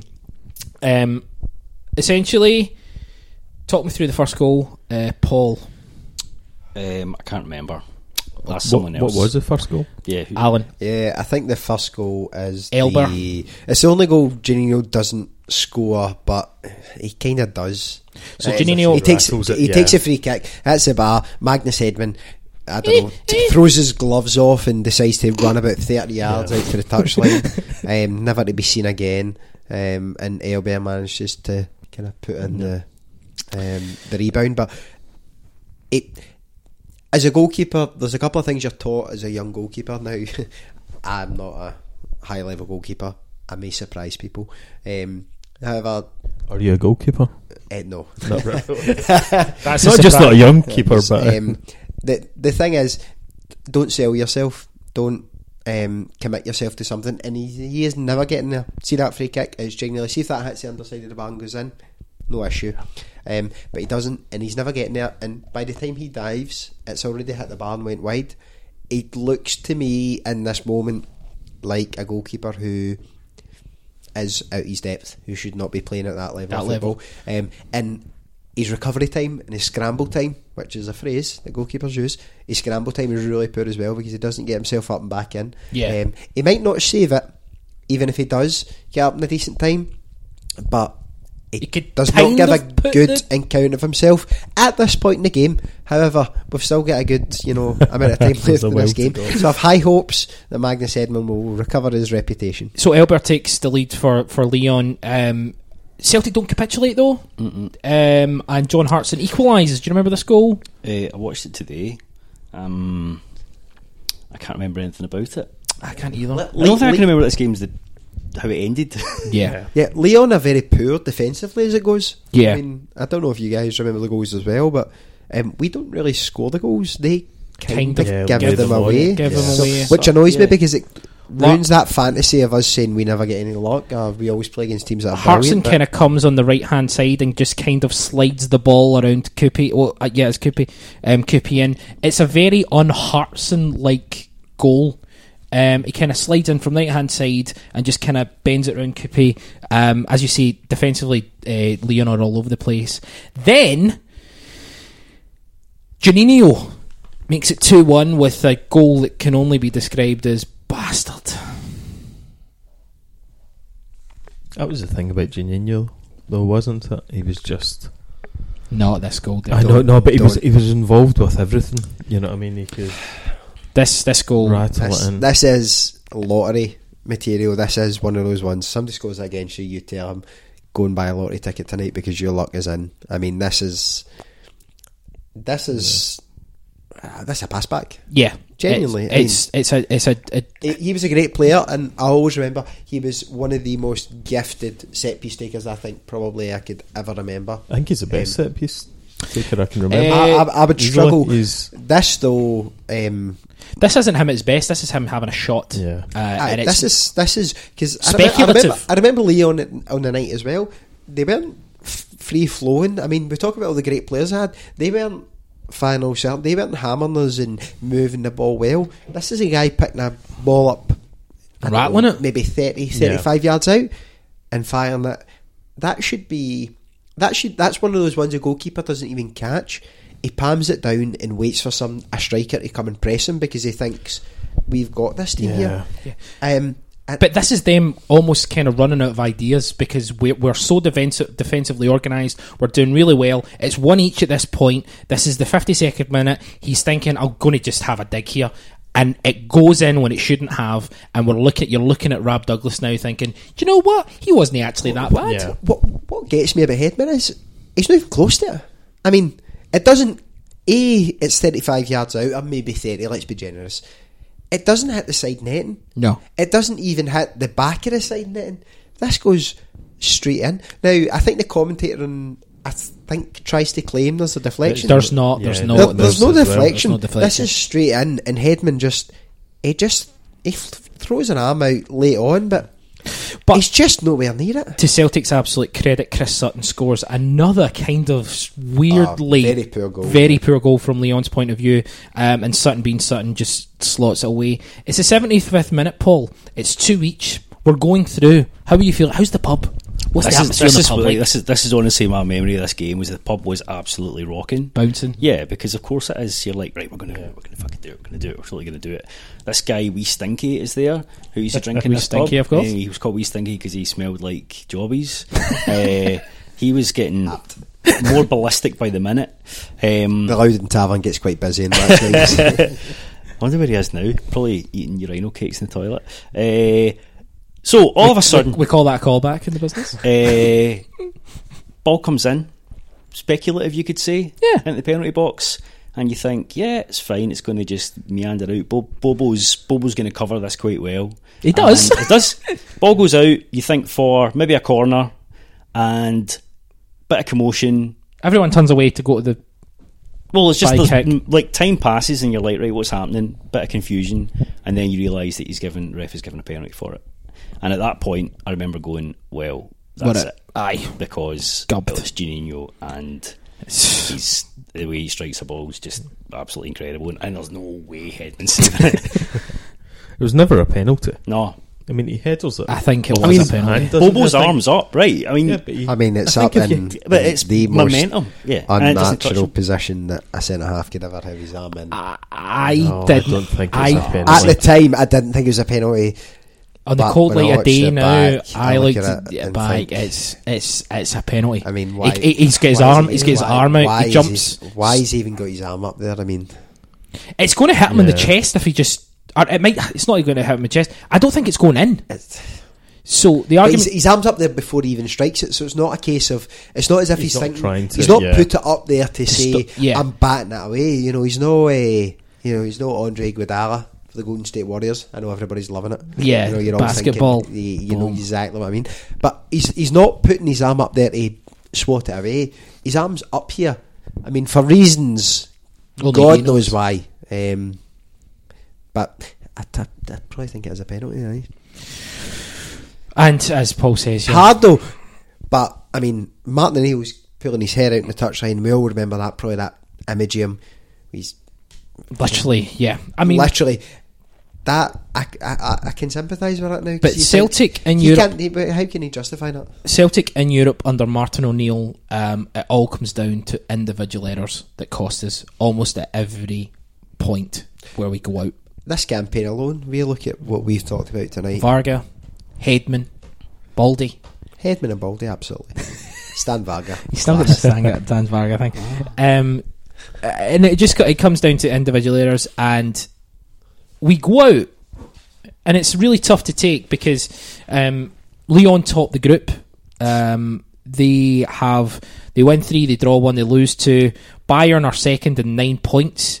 I mean, Bayern only get nine points for goodness sake. Two wins. Nine points. Nine points should be enough, though. Eh? Yeah, that'll know. always see us good. Yeah. if we ever get nine points, we'll always be Yeah, fine. we get nine points every year, other than this year, and we still don't go through. Uh, Celtic and Anderlecht fight. I mean, Anderlecht. How did Anderlecht finish on the same points as us? Do you know what I mean? We were so much better than them in that one game. that should count for everything. Uh, but yeah, so we drop into the Europa League and uh, sorry, UEFA Cup, of course. And you know, back in the days when it was glamorous. so you know, we'll drop into the UEFA Cup and uh, the draw will be the draw will be kind to us, Paul, of course. You the would- draw will be kind. You would think. you would think the draw would be kind. Who did we get, Paul? Uh, Teplice? Is that how you say it? Teplice? To place? Nah, the to It's. Czech team, right? Yeah, so we get to Pleachy. And I think everyone That was a kind draw. Yeah, Was I it know. yeah, not? you're like aye. finally, you know. Yep.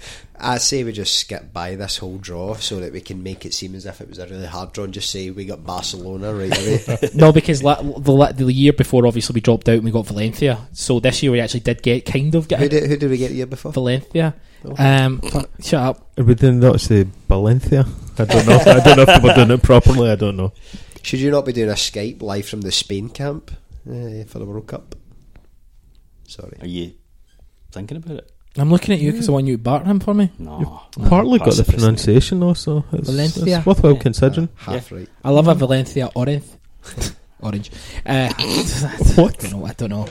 Uh, so, unfortunately, December s- we go out of the League Cup um, two one. Here's a little bit of a, uh, uh, anecdote.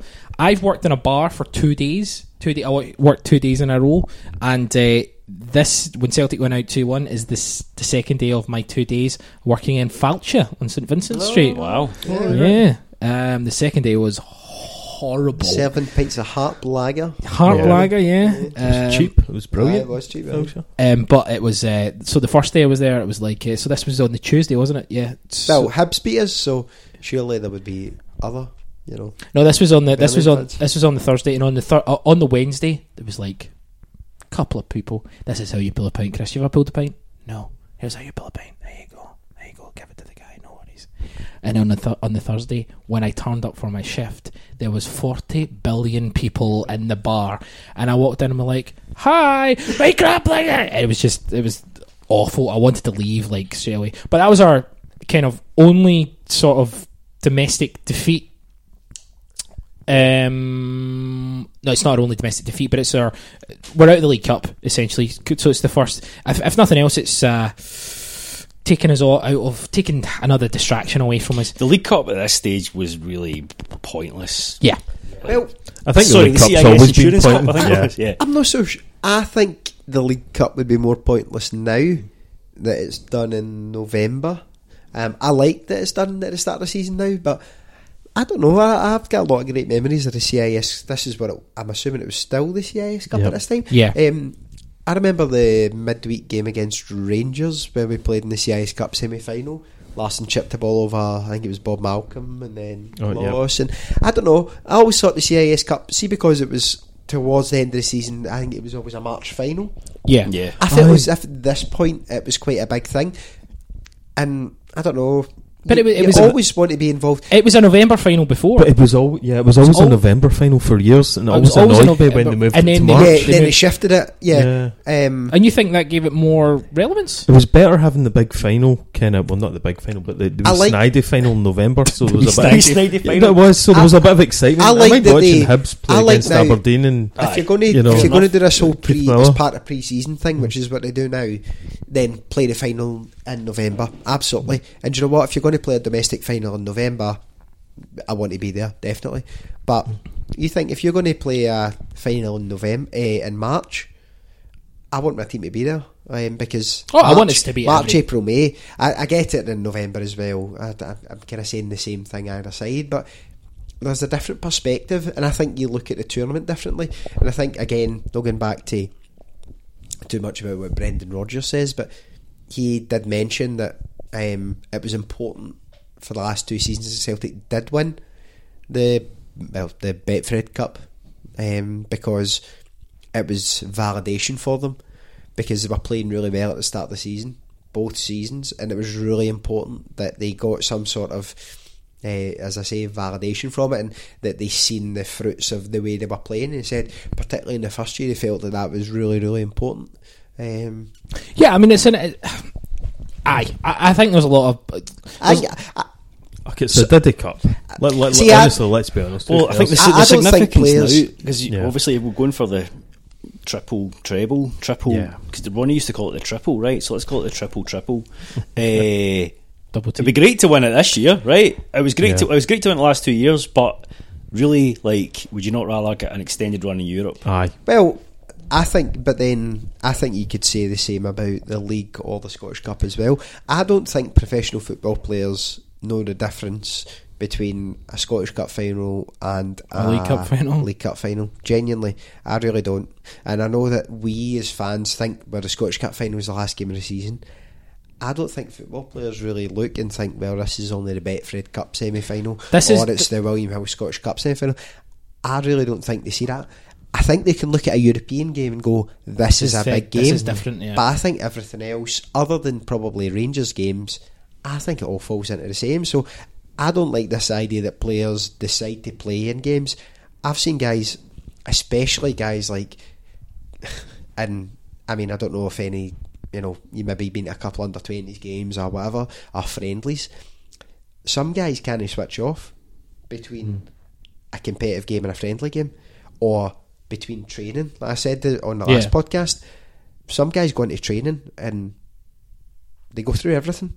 They fight for everything like it's their last breath, and it's because they're competitors, and that's all they know. And I think we, you get some football players can switch off, and some that really can't. I think the guys that we all tend to love, your Scott Browns, your Kieran Tierney's, your Larssons, your Suttons, they don't switch off for training sessions because they don't have that ability to say, right, okay, I'm not gonna win. I'm not going to try too hard in this game, but see tomorrow I'm going to try really hard because I think They just don't train. in- exactly, it's, it's well, not to go back, it's muscle memory. You know, Aye. Yeah, American sports. It's you put that person in that same position time and time again, and they will do the same thing.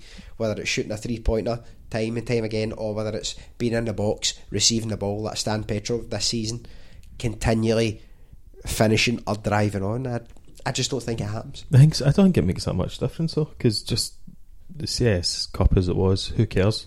And the, the the players should be trying to win it.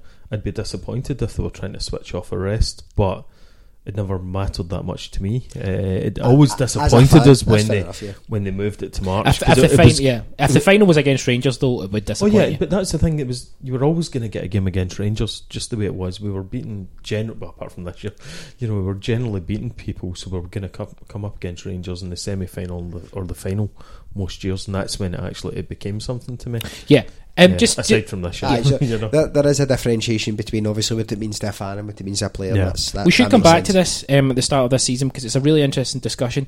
But we need to kind of push on. December, um, just to kind of go over the results. Two defeats. So out of the Champions League and out of the League Cup. Um, still big goals um, in terms of 2 0, 2 0, 3 2 defeat, 3 2 victory. Two one victory, uh, sorry, two one defeat, two 0 six. So we're still we're still scoring goals, and as as Allan says, from a league perspective, it's a juggernaut. We just we just keep moving forward, keep moving forward. Um, at the end of uh, December, we are uh, we've now pulled ahead. We are eight points clear of uh, Rangers. Eighteen games, fifty-two points. What, what did Rangers lose? Lose? Uh, they dropped points to they get beat by Dunfermline. Lovely. But where was that? Flipping exactly. A year ago. Where were ago, those two goals bastards. in May? So I take it Murray just uh, emailed Masterton or whatever he was called and says, "Nah, it's okay. Payback time." You know what I mean? Uh, it Um, all comes out in the wash, eh? Yeah, I think Um, this is peak EBT time. yeah. Yeah. I think, aye. So January 2004, um, we moved on to the new year. Uh, again, we're just rattling through, um, but we start January 3rd of January with the game against Rangers at home. It's a 3 0 victory. Um, there's just no one matching us. Uh, it's a really good game. This one, um, I think Petrov scored in this one. Yeah. Um, and uh, he, I just, he hadn't scored loads in the first half of the season. Like he'd been really, he's played really well and been a big part of the team. But I don't think he'd put in as many goals as you would probably have thought. But um, he was just amazing in this game. Um, and it was of all the games against Rangers this season, this one was uh, like an absolute thumping. yeah. It was more like a modern day Celtic Rangers match. Yeah. Um, Petrov himself got, uh, let me just check. Petrov got 10 goals this season, which 55 games. You think he maybe have, you know, this is, I, I think. Uh, he was playing in different positions because of injury, etc. So he was playing wide sometimes. Um, but essentially, he was a driving force of that midfield. He was the energy. He was the Stuart Armstrong, if you will. Poor man Stuart Armstrong. I mean, He was, he was clutch, uh, which is uh, again, Here we go. sports phrase. He was clutch. Stan Petrov to me was the kind of guy that in the moment you needed him, he was there. The big games you needed him, he was there. He was a driving force for me. Uh, he wasn't the type of player that you know, he would get his goals against other teams, but Stan loved a say a game against Rangers, especially at Parkhead. He loved it. He was always up for it. Um, Some would, struck- call, some would call him Stan the Man. I wouldn't. Someone's dad would call him Stan the Man. Yeah. No, is that mean? uh, no, that would be me as well. I, I loved him. uh, Stan for me was uh, I you take Henrik out the equation.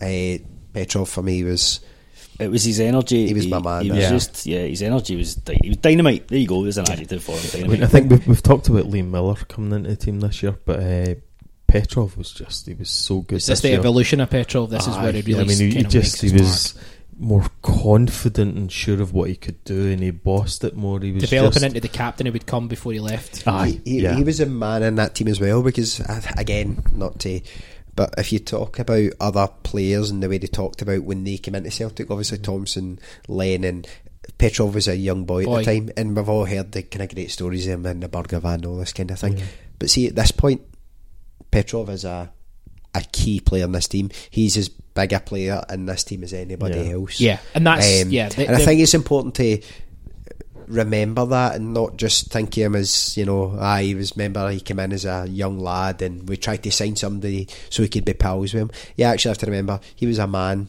Yeah, and he was a big and, big player and he was playing at the highest level. also there hair. The- I mean Patrick Roberts tried it this year. It didn't quite come off for Patrick the same way. I mean how bad did it look? Yeah, So- it was Oh, just now it was- you it was glorious. Yeah, It was glorious. Even, was- then, though, even then, it was terrible. I mean, that's what it, it just looks so kind of Eastern European, and I don't did. want to be not racist, not, but yeah, well, you are, but you're not. I mean you know what I mean. You're other just like, the what are you was thinking? Eastern European I you know, but it was a style God. you just wouldn't have seen in Scotland. In yeah. well, 2004, you, would, you wouldn't see it in 2004. However, in 2017, it was all the rage. in vogue. Um, so in January we played Rangers, uh, Rangers, Hearts, Aberdeen, and Kilmarnock in the league. Three 0 1 0, 3 1, 5 1. So again, just absolutely an unstoppable juggernaut. Played Ross County in the Scottish Cup. Uh, we took them to task nice. 2 0. Thank you very much. Happy with that one, Paul? It's all Jonathan Sutherland over here. Yeah, how Sorry. crap were Aberdeen at this point in Uh, time? Aberdeen were uh, garbage. They yeah, I mean they were terrible. were. Uh, come the end of January, Aberdeen were in 11th place. Aberdeen had a 19 points from 21 games. I just remember them being like Yeah. for Aberdeen always being a big team. This was really horrific for them this year. They had a real, real kind of tough decade. Yeah. you know, between the kind of mid '90s and uh, the Oh, kind of mid see when Roy Aitken was in charge, you know, and uh, then was it Ibs, Ibs Sko- Skodal? Maybe Ibs Skovdahl, Skovdahl, yeah. Skovdahl. I mean, it just got worse and worse and worse. The until Flying V. about this time. No, I'm okay, thanks. I've got By the way, you're slagging off Aberdeen, but you won't be slagging them off in a few minutes. How? Oh yeah, they. Uh, well, who knows what will happen? no, I mean, you might not be slagging them off in a couple of minutes. Just let it. let, Let it, it gestate. Let, it flow. Let it evolve. Who knows Gestate. what will happen? Where?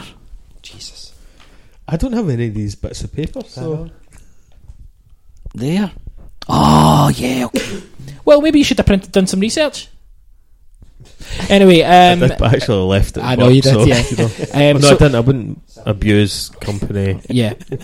Anyway, so, so coming into February, we've got again league wise uh, Dunfermline four one, Dundee United two one, Partick Thistle four one, Livingston five one. Um, we've got Hearts in the Scottish Cup, and we uh, we absolutely battle them three 0 um, away from home. So it's at Tynecastle. Uh, Teplice, Teplice. I don't know how you pronounce it. No disrespect to anyone who's from there listening to the podcast. don't know why you listen to the Celtic podcast. Um, but three 0 at Probably home. because they watched this game and they, they fell in love with us. Absolutely, You know? it's true. Um, hashtag Celtic Teplice family. Um, but the tie was over at that point, three 0 at Celtic Park. Yeah, but I don't remember this being. I don't remember this tie at all. I, don't- I don't don't remember remember it, that. like, but Can't remember it. it wasn't uh, like Is this this is the away leg? I remember it actually as we. Yeah, so Yeah, but we talked about before. so. yeah, We we went two 0 up quite early. I think it was Larsson and Sutton, And then and then We scored in the was bit- just corner at last, the end. Yeah, last last kick of the ball, basically last head of the ball Henrik, to make God it three 0 and then it did feel you think right, okay, yeah, we're probably going to progress because if we play the way we can away from home against this team, we're going to be all right. But they had put out. Did they not put out Leverkusen and someone else? They put out Leverkusen, yeah. And they put out them and someone else, and actually it was so. The Feyenoord, I think the they'd beaten Feyenoord in the earlier rounds, right, okay. and Feyenoord were the champions. yeah. Had Leverkusen not kind of that team just disappeared though because Ballack was at Munich. Who was the really big nevertheless, though, for Teplice to put them out with. Considering uh, we beat them four 0 on on aggregate, I'm sorry, three one on aggregate. You maybe know, we'd have pumped Leverkusen. I'm, I'm just saying. I, lo- I don't love how he jumps from we. I, d- Yeah. I- I don't have a response to that. Uh, so at the end of February, we're still in the Scottish Cup. We are still in the UEFA Cup, um, and we are. Let me just see where we are at the end of February. We are top of the league. We've got 76 points. This is February, ladies and gentlemen. 76 points after 26 games. Rangers are now 16 points in our shadow. oh, thank God. Um, who did they lose to in February? Drew with Aberdeen, who everyone was slagging off a minute Yeah, ago. Look at, guy. Yeah, what do you think now? And uh, D United beat them as well. That wasn't quite as big as the Aberdeen shock I thought was coming. Yeah. I thought, oh, the beat us. drew one one. Uh, so at this point, listen to this though. This is this is March, and this is this just shows you the pressure of this time and this campaign. So Wednesday, Sunday, Thursday, we've got Teplice for the second leg. Rangers that on the Wednesday, Rangers on the Sunday, and then Barcelona on the Thursday. And the Teplice games away from home. The Rangers games in the Scottish Cup at Celtic Park, and then the Barcelona games um, at Celtic Park as well. The Rangers game, we uh, 1 0. So 1 0 victory. Do you remember much about this game? Stinker. Yeah. I remember. Is this the one Henrik? Yeah. yes, it scores is. the, yeah. The most un Henrik goal ever. Yeah. But all it shows is his diversity. Yeah. his ability to score any type of goal. So if you can take any positives from this game, it's that uh, Henrik was really, really good. Um, it wasn't a great game. It was a bit stuffy, and I think get a wee bit of feisty at times. But it, it was really, really poor. Uh, I don't think there was a great deal of chances. I wrote Bobo does an amazing Bobo-esque tackle on Ronald de Boer. oh, the tackle. Oh, is that this game? I think. Wow. Ba- Baldo make Ba- Baldo uh, Baldy makes a tackle on on De Boer, and it's the most perfectly timed tackle. De Boer goes over. I don't even think De Boer claims the way you would in a game like that. He just kind. It's just absolutely puts his whole foot on the ball, doesn't even touch the Boer. It's absolute class. But this is this is a the Scottish Cup game. I, get- I, you know before Barcelona.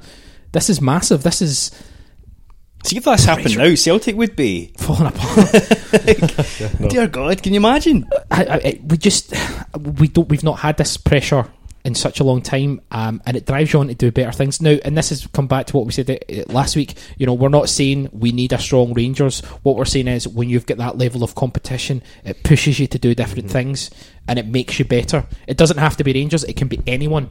Just having that level of competition where you can't lose a game just strives you on, makes you better play. It would honestly, um, it would separate the wheat from the chaff in our squad because people, and I'm not saying Scott Sinclair would uh, fall away. It could end up inspiring Scott Sinclair. It could end up making him a better player than he's shown Yeah. currently, and that's that's the thing. So after the Tbilisi game, uh, who do we get in the draw, Allan? Uh, Barcelona. So Yeah. this is the round before the quarterfinals. Um, when we were drawn with Barcelona, uh, I remember not being optimistic, but thinking to myself, "What have we got to lose?" Do you know what I mean? you know me, I'm a without uh, kind of going on too much about another club.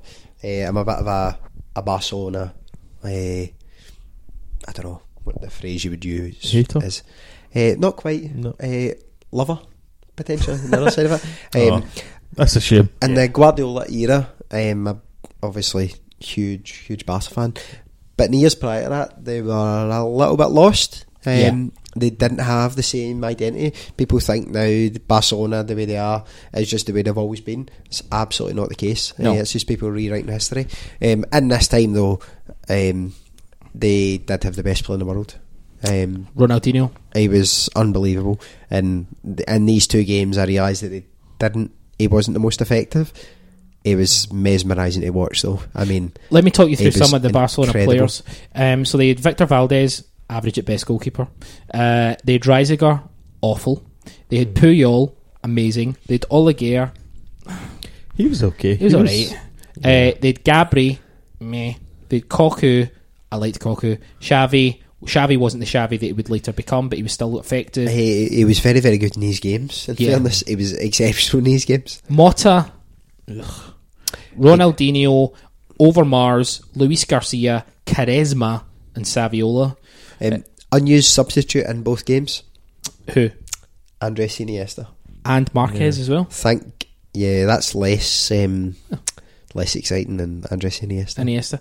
Uh, so, thank, thank God he was a unused substitute. so the first leg at Celtic Park. Uh, Paul, Uh, amazing, remarkable, marvelous, unexpected result.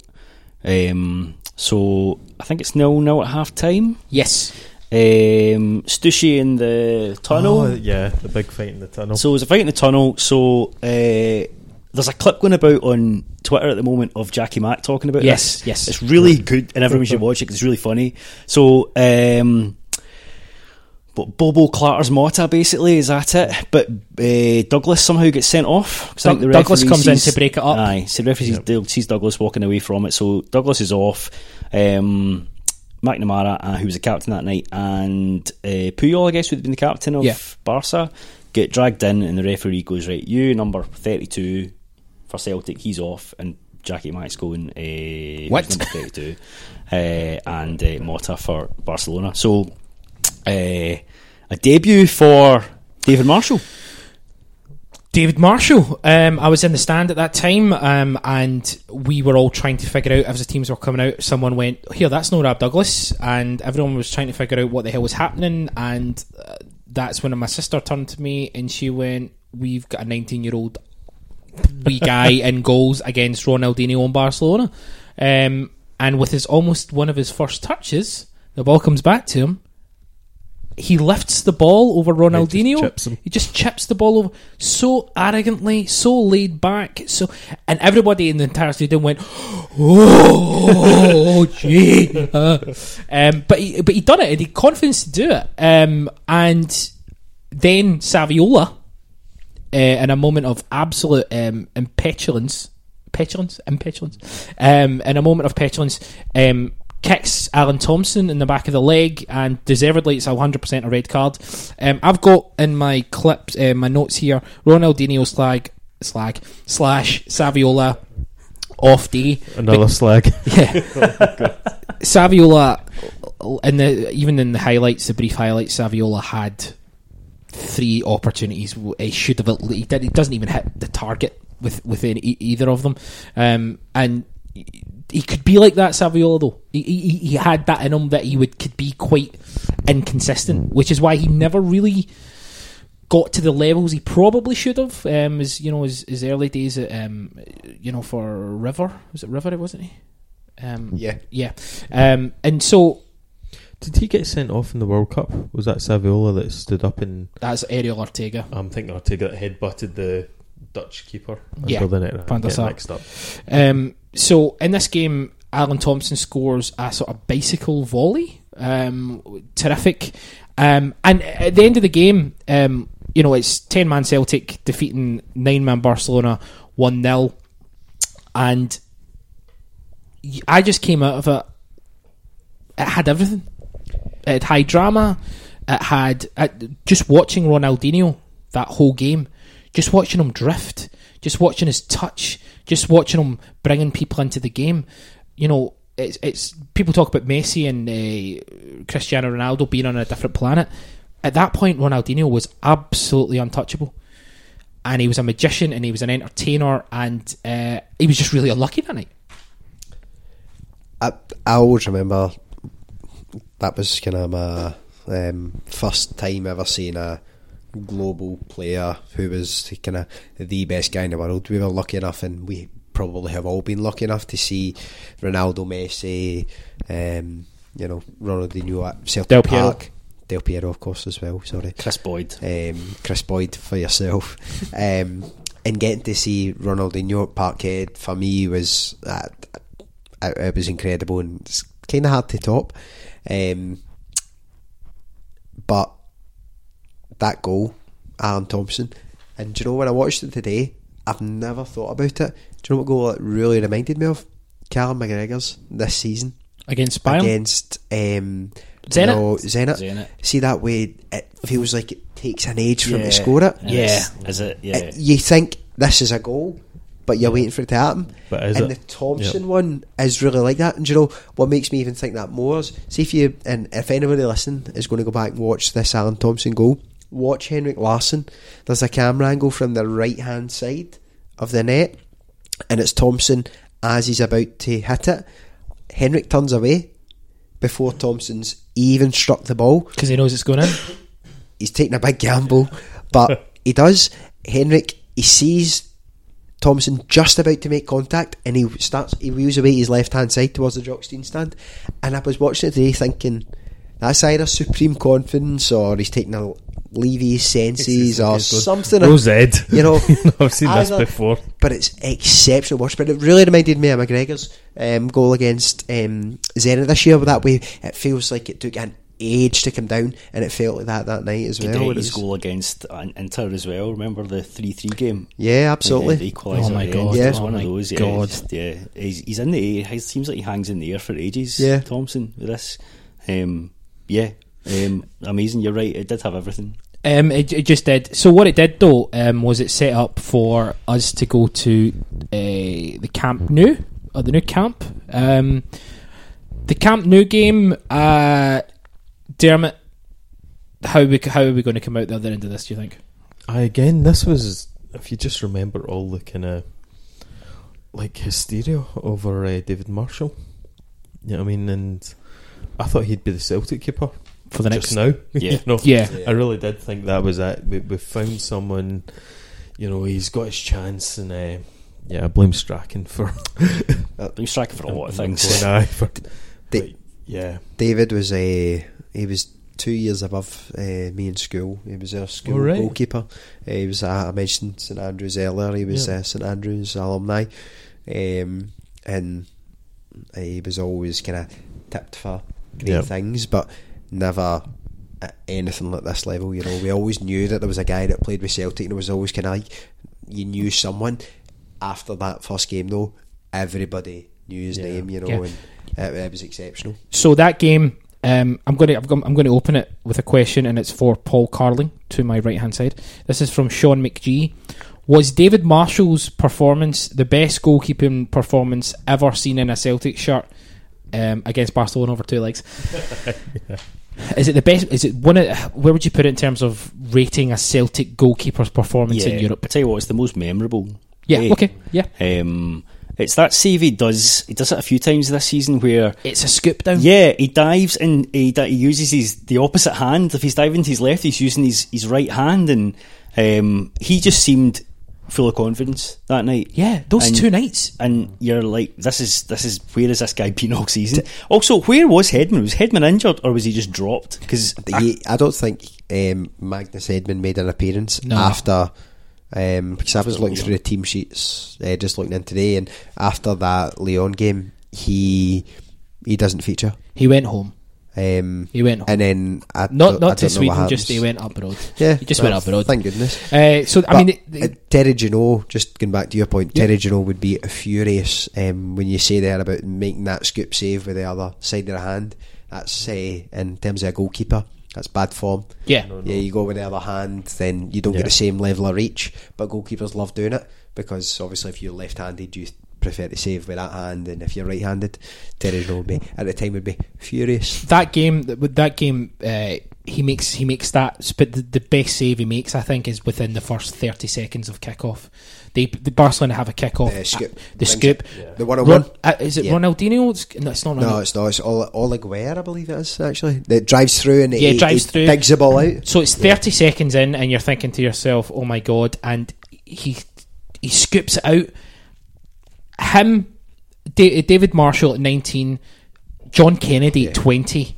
yeah. showed a level Kennedy was great in this game. of Jo- John Kennedy wouldn't be able to make any of these tackles now, and I don't mean that in terms of him being a thirty whatever year old man. I mean in terms of that was clearly the end of the days when you could half yeah. um, Aye. a world class Yes. football player. Like if that was Get up. Ronaldo now, and you said come and you pointed to the ball.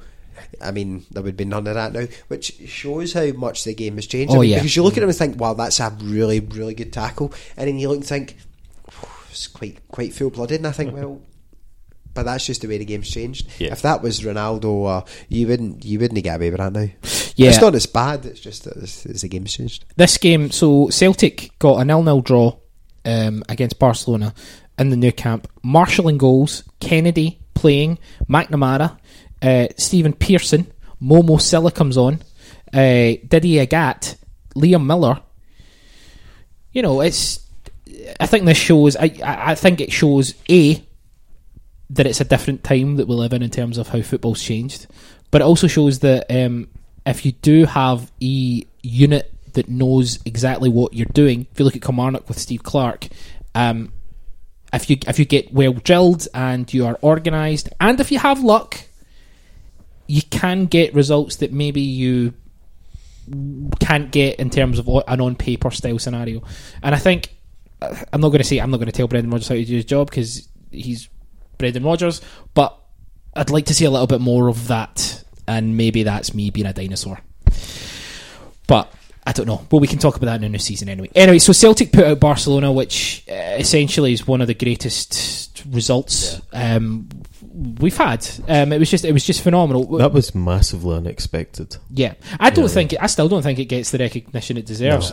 Um, I think because we beat Barcelona that next time, you know, to, in a, in a Champions League in the Champions League game, Do you know what I mean? you know, and they'd been so so good and basically undefeatable up to that to that point that Yeah. that takes the limelight away from Yeah. the. Which I can understand, but at the same time, knocking them out of Europe. We didn't beat them Oh, yeah, in one yeah, game, we yeah. knocked them out of Europe, which I think is an unbelievable I thing. would put them in their place. Put them in the place. We dominated. We dominate life. Yeah, It's what we do. Uh, so that March um, was tough. We played Rangers twice. We knocked them out of the Scottish Cup. Uh, and a 2 1 defeat at the end of March. Talk me through it, Paul. Um, this was a good game. Um, Two one actually was quite, I think, quite generous on Rangers. Um, Larsson and Thompson, who by this point were just really, just uh, those two and Sutton were just playing so flipping well and scored so many goals. Um, should have really been two 0 maybe three 0 um, I think it was who's the guy? Stephen Steve Thompson, Thompson. scored for Rangers. Now my memory, and I'm sure it's this game, is that no, no, it can't be because Hedman was in goals. Never mind. Okay. David Marshall was in goals yeah, for this game. Marshall, so but yeah. is, I've got this memory of Hedman 'Cause and Lennon he- absolutely bollocking Hedman for booting the ball out with like two minutes to go when we were 2 1 up. But it was 1 0 game. Da- David Marshall, I think, makes a, a cracking scooped save. Oh, loves a um, scoop. at the near post. I think in this game. Um, if I'm Yeah, yeah, no, I think you're right, yeah. You're, And- you're totally right. Because it just it added to the Marshall as a world class keeper. Yeah. Marshall was was, terrific in um, this game. Yeah, Marshall was terrific. There was one. I think it's right at his uh, his right hand side. Um, he palms it onto the post, and then there's a save. I think where someone heads it down as well, and he, he, he has a cracking game as well. And it's just at that point it became hysteria. Yeah, it did. Um, I mean, so looking at this, uh, looking at March, uh, we beat Teplice, we beat Rangers, we beat Barcelona, um, we beat Motherwell. We win everybody. We just we dominate everyone. How Two, many, how many times do we beat Rangers? twice in that. that Okay, we beat Rangers twice. We beat Barcelona, and we beat another team in Europe. See, see in, in the March. in the Yeah. background of res- those results, Chris. Can you just play the tune to the game? This is how we do. Just in the background, just I to will. let it. Okay, just for don't know literally that, two seconds. I don't know that either, but I'll, Yeah, I'll play it. Sure. that goodness might be the sake. Best month ever. Anyway, Motherwell ended the It win and makes run. sense when you hear that song. Oh yeah, that's right. That's a good point. Um, we didn't actually win every game. Motherwell actually drew with us. That's a good point, Paul. That was the end of the twenty-five um, match run um, against Motherwell on the fourteenth of March. So that's the first time we dropped points. Um, still, it's an amazing. It's an Still the amazing, best month Still ever. the best month Beating ever. Barcelona, Um, winning in Europe after Christmas, and beating Rangers twice. End of March, we've got 86 points. Um, Rangers have got 67, um, so they are almost 20 points behind us. Um, but you know, I think at this point the league's pretty much wrapped up. Um, so let's focus on the final big draw in the UEFA Cup. Who are we drawn with, Allan? Villarreal. They're really good at this time though, so don't sigh when you hear that. They're, did- they're genuinely a very good side. Let me Was talk. it like the yellow submarine. Yeah, Yellow Yellow something? submarines, Submarine. yeah. Well, this was before the whole kind of fan connection, Yeah. because obviously we went there and get spanked and thought, well, let's make friends. so let me talk you through some of the players. Uh, some so they had a really balanced team, um, which is why they did so well. But they had uh, so that's an odd description, isn't it? A balanced team. Very It's kind of damning with faint praise. unusual, yeah, yeah. It means he doesn't know very much about the team. Oh, absolutely. Uh, they had Juan Roman Riquelme. They had Battaglia, who's a terrific player. Sonny Anderson. Um, Ara, Arruabarrena. I can never uh, pronounce his name. Um, he was a great player. Uh, Coloccini, who I never rated. So, suck it. Uh, Reina. Uh, Ballesteros. Obviously, we lost him. Right. Um, Garcia Roger. Um, Roger was a good player actually. Uh, and so we, we, we kind of go into this game with uh, again an ele- element of confidence. Allan, would you say? Um, I remember there was a huge atmosphere around us thinking that we could go and win it this time. Um, and I don't know if it's just my psyche in terms of the way I look at things. I don't mean to go all in here, but growing up as a Celtic fan in the 90s, you do not have hope or expectation. And I just felt as if there was something alright about it Yeah. um, when you got there. There's also something to be said about when you go to Parkhead and it's light in a European night. The atmosphere's different. It Yeah, no, no, I agreed, is, agreed. Genuinely, um, and that there was high expectation, absolutely. But on that night, um, This was April. This was the second year in a row we'd qualified for Europe past Christmas. but Villarreal on that night were they were really, really good. Um, the way they moved the ball, was excellent. was excellent. Um, I get that. Uh, I think Henrik had a goal chopped off. yeah. Um, And it when he didn't really handball it, but yeah. but the same talk, if, if it doesn't touch his hand, then it probably doesn't win. Either way, um, they were very impressive, um, and I don't think Celtic underestimated them or anything. I just think they were a really good team at that time. They beat. Um, they beat us. Uh, the, the goal they scored was a snidey own goal though. Yeah, oh, I remember that. Yeah, It was, was a kind of snidey. I think it was Valgaeren scored an own goal. Um, was Valgaeren Yeah. playing in that game. I Um, think he was. I, I, I remember them on that night though, and I thought they were they were really slick with the ball, uh, and I, th- I thought they were really sharp with it. And then when, well, I, I don't know if I can into the away leg, but well, Yeah. I think with that is uh, you're playing this kind of not as uh, kind of fetid as Barcelona team, but who have they got? They've got Riquelme sitting there. yeah, like, Yeah, who's no. That- Riquelme that end up at Villarreal? Probably you a, know, bit a, a slicker side at that time Yeah, as well. Um, really maybe not get the names, but they were probably similar to us in terms of everybody knew each other's job. You Mhm. you listen to the, some of the names you read out there. Yeah. That's a team that kind of grew, almost grew up together and maybe developed. two well, year, two years added- later, they're a penalty kick away from the European Cup final Yeah, um, against Arsenal. I, I thought they were a very good side. I always remember thinking on that night, be one each to us was probably a wee bit flattering. Thoughts? Uh, burnout. I wrote burnout. It felt like things were beginning to. I mean, you look at the intensity that Celtic had played with all season. All season. right? I mean, it- that that run, the get run of wins in the European run Yeah. was just you can't. Even a team like Celtic can you can't maintain that. And I think this is where folks got a bit tired. Yeah. It's as simple as that. I mean, it's not a good excuse, but I think it's the truth. I think it's a good the point about how we, it was really only about 14 players, 15 players that were really used. So it's not like we're using a, a, a massive depth of squad. Um, Like Miller was also he was kind of phased out, the team a bit when you saw him. What he would maybe come on as a sub, but yeah, that's that's true. He's, You know- the second half of the season, he's Yeah, because he'd say he was you signed his pre-contract, and you know you can understand you, you're not going to bother playing him. I remember people booing him.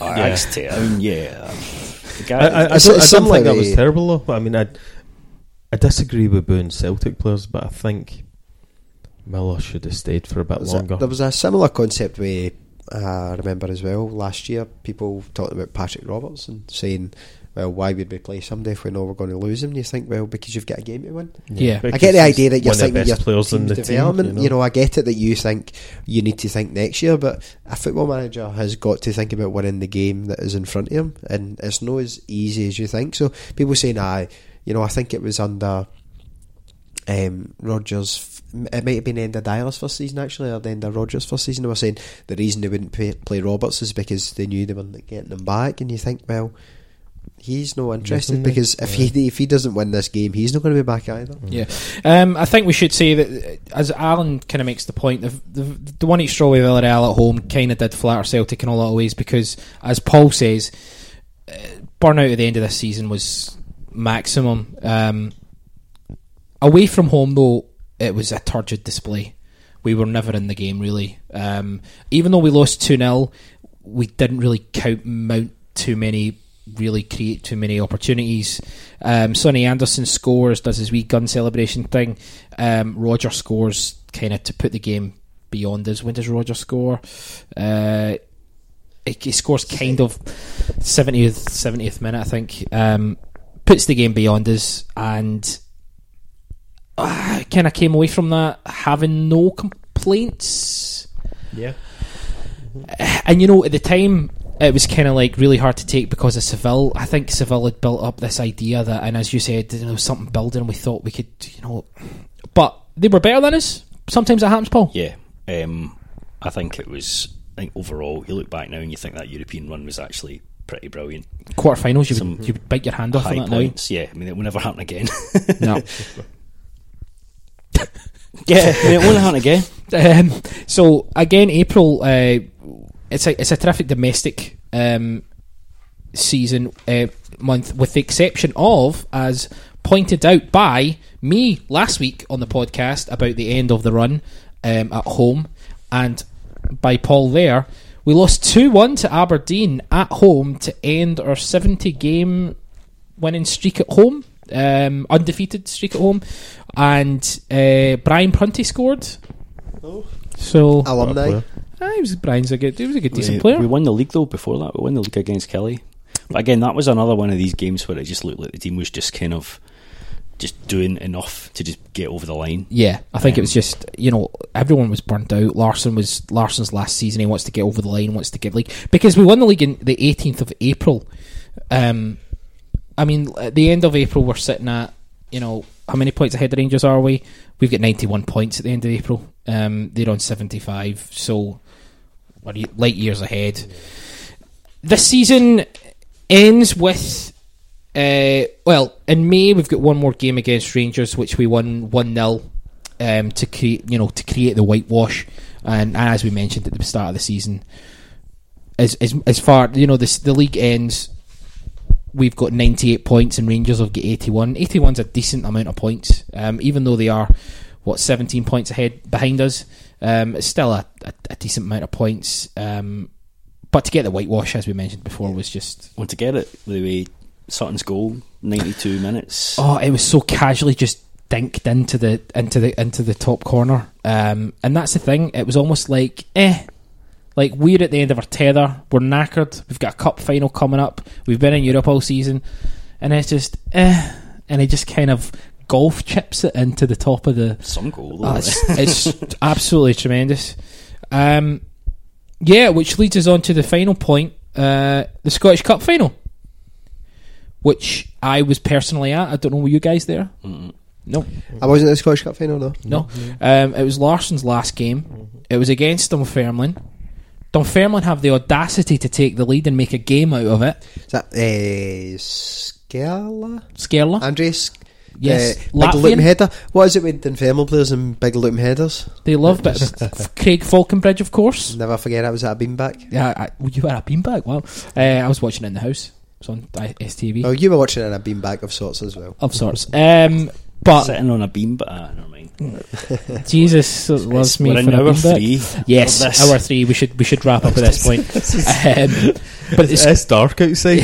what time's it? Um, so the Scottish Cup final we win, and uh, Larsson scores two goals. Larsson scores two goals. And whereas his last league game, he was, and everyone was ball and greeting, like ball and greeting, like he was inconsolable.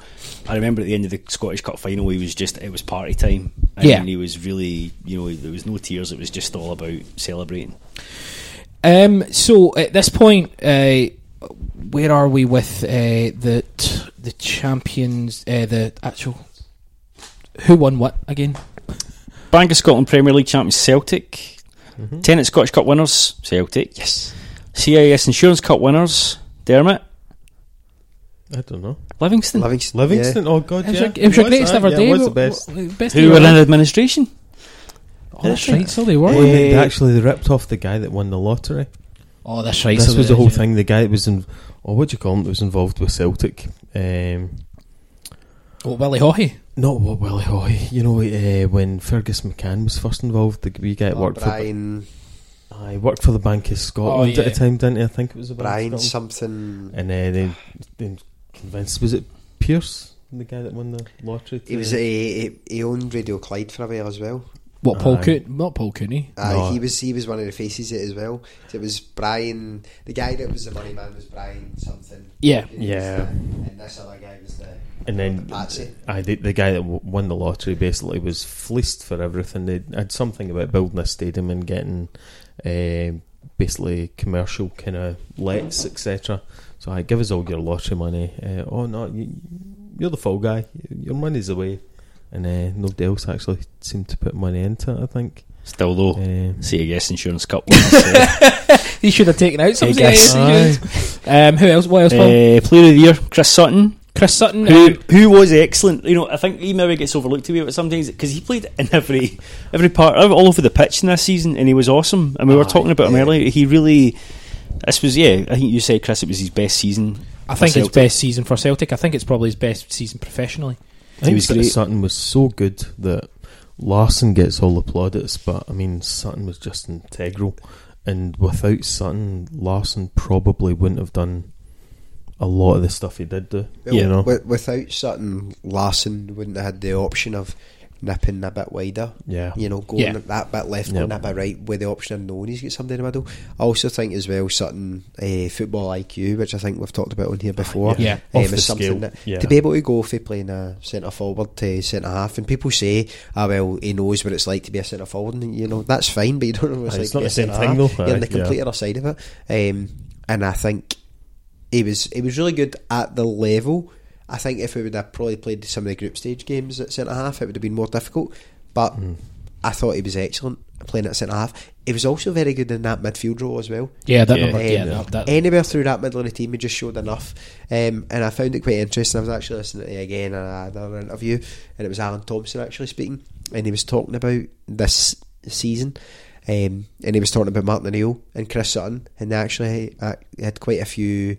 He said they used to talk quite a lot, and they had quite a lot of tactical discussions, whereas Martin O'Neill wouldn't really speak directly to any other players.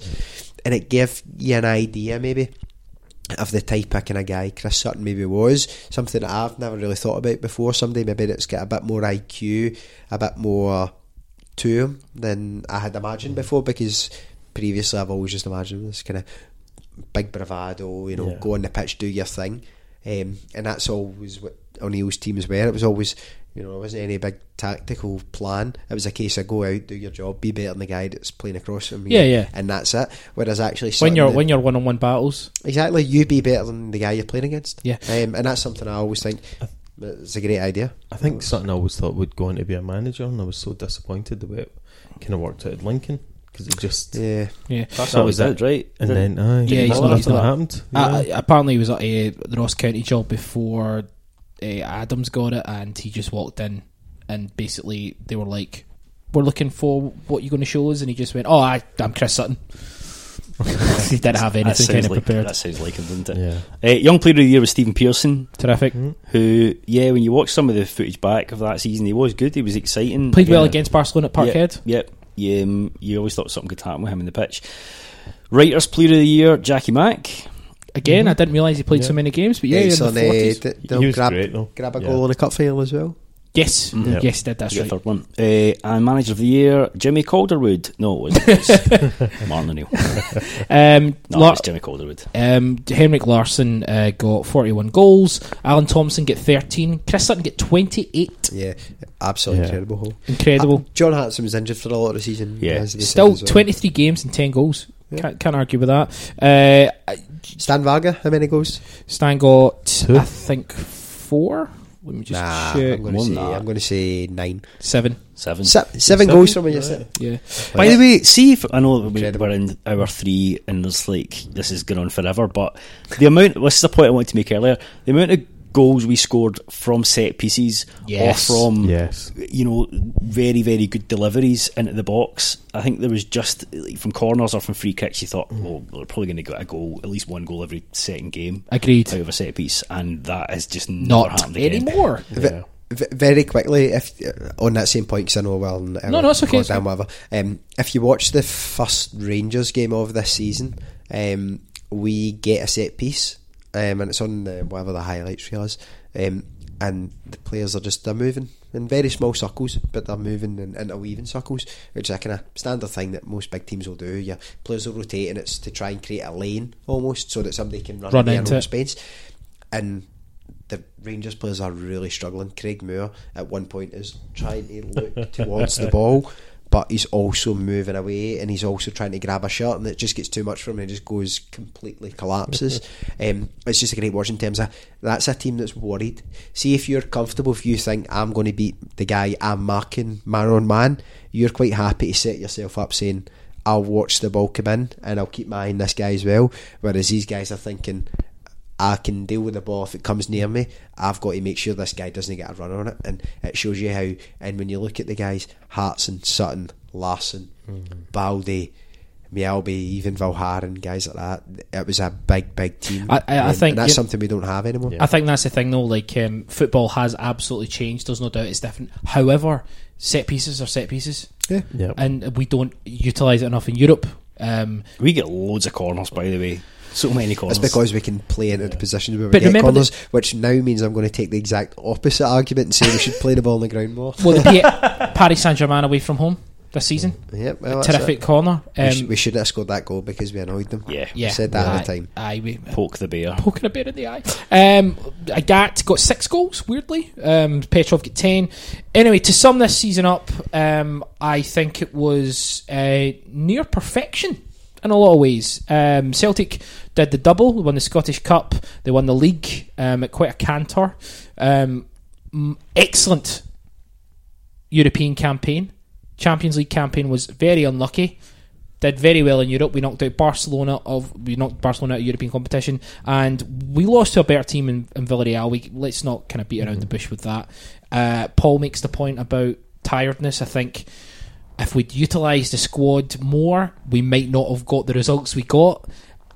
And we, you know, it's a double-edged sword. How do you kind of? I think Martin O'Neill was. He knew what he, he knew what he had. He knew how to utilise those sixteen players and it was perfection. This was one of my favourite seasons overall. I think the iconic image I'll take away from it, as Alan said, is the goal Alan Thompson scored against Bayern Munich. The iconic moment you'll take from this season, Dermot? Yeah, I think uh, Bayern Munich or the kind of the chaos coming back on at the Barcelona at half time, Barcelona at half time, terrific. where you're like, what actually has happened? And then when you find out, you think, oh yeah, I hope he's knocked him out, etc. You know, because uh, No one else thinks that well, except Dermot. Morata just- was just, Aye, uh, yeah, I mean, he's Yeah. despicable. yeah, Uh, standard um, for, for him because he's done it throughout his entire it- career. that's what he's about, you know. Uh, I know it was a brilliant season. It really was amazing, and it, you think it's hard to top Seville, and this didn't top Seville, but it wasn't a letdown. You know, it was the same kind of thing.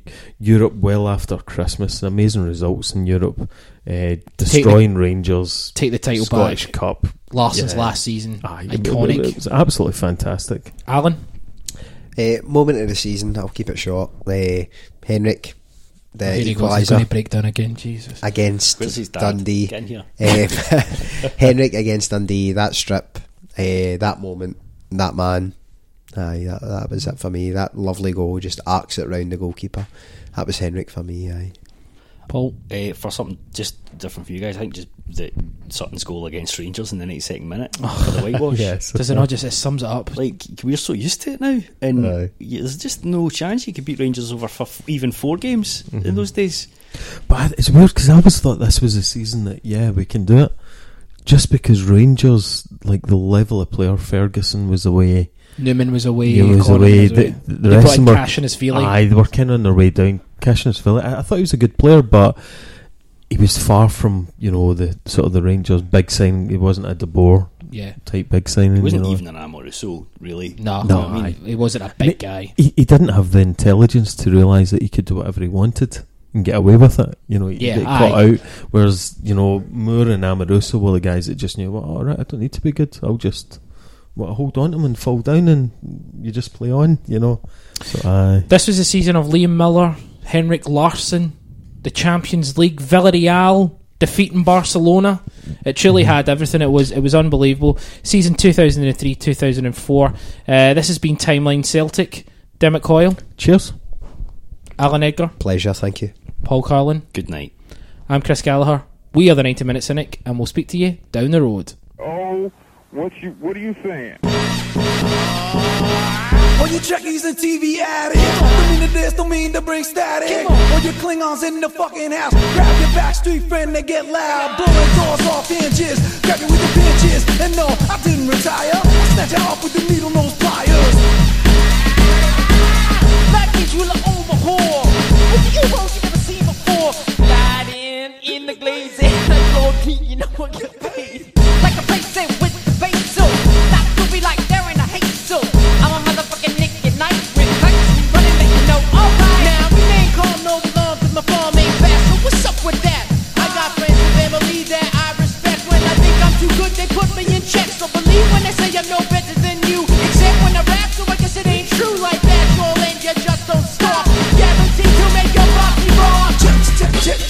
check, it out. What, what, what, What's it all about? What, what, what, what, we're working out. Let's turn this motherfucking party out Say doc, what's the condition?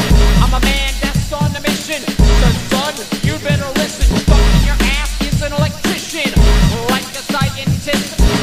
When I'm applying this Method of controlling my mind Like Einstein or Raptor Now hey nigga, but, now what the deal? I know. You go for that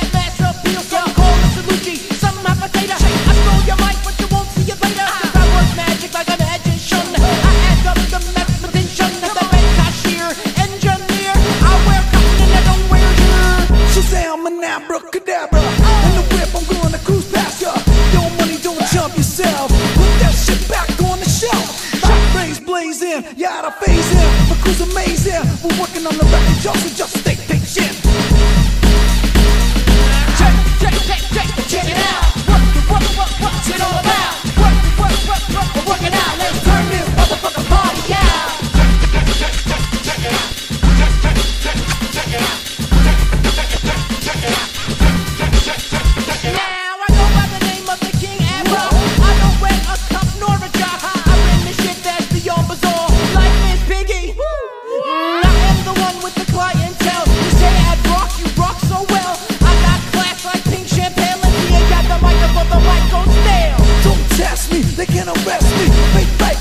over shoot lefty. You look upset, Joe, calm down. You look like cable guy dunked over your crown. I flow like smoke out of chimney You'll never been me. You wanna rap with your picking in hip-hop beat? Oh, uh,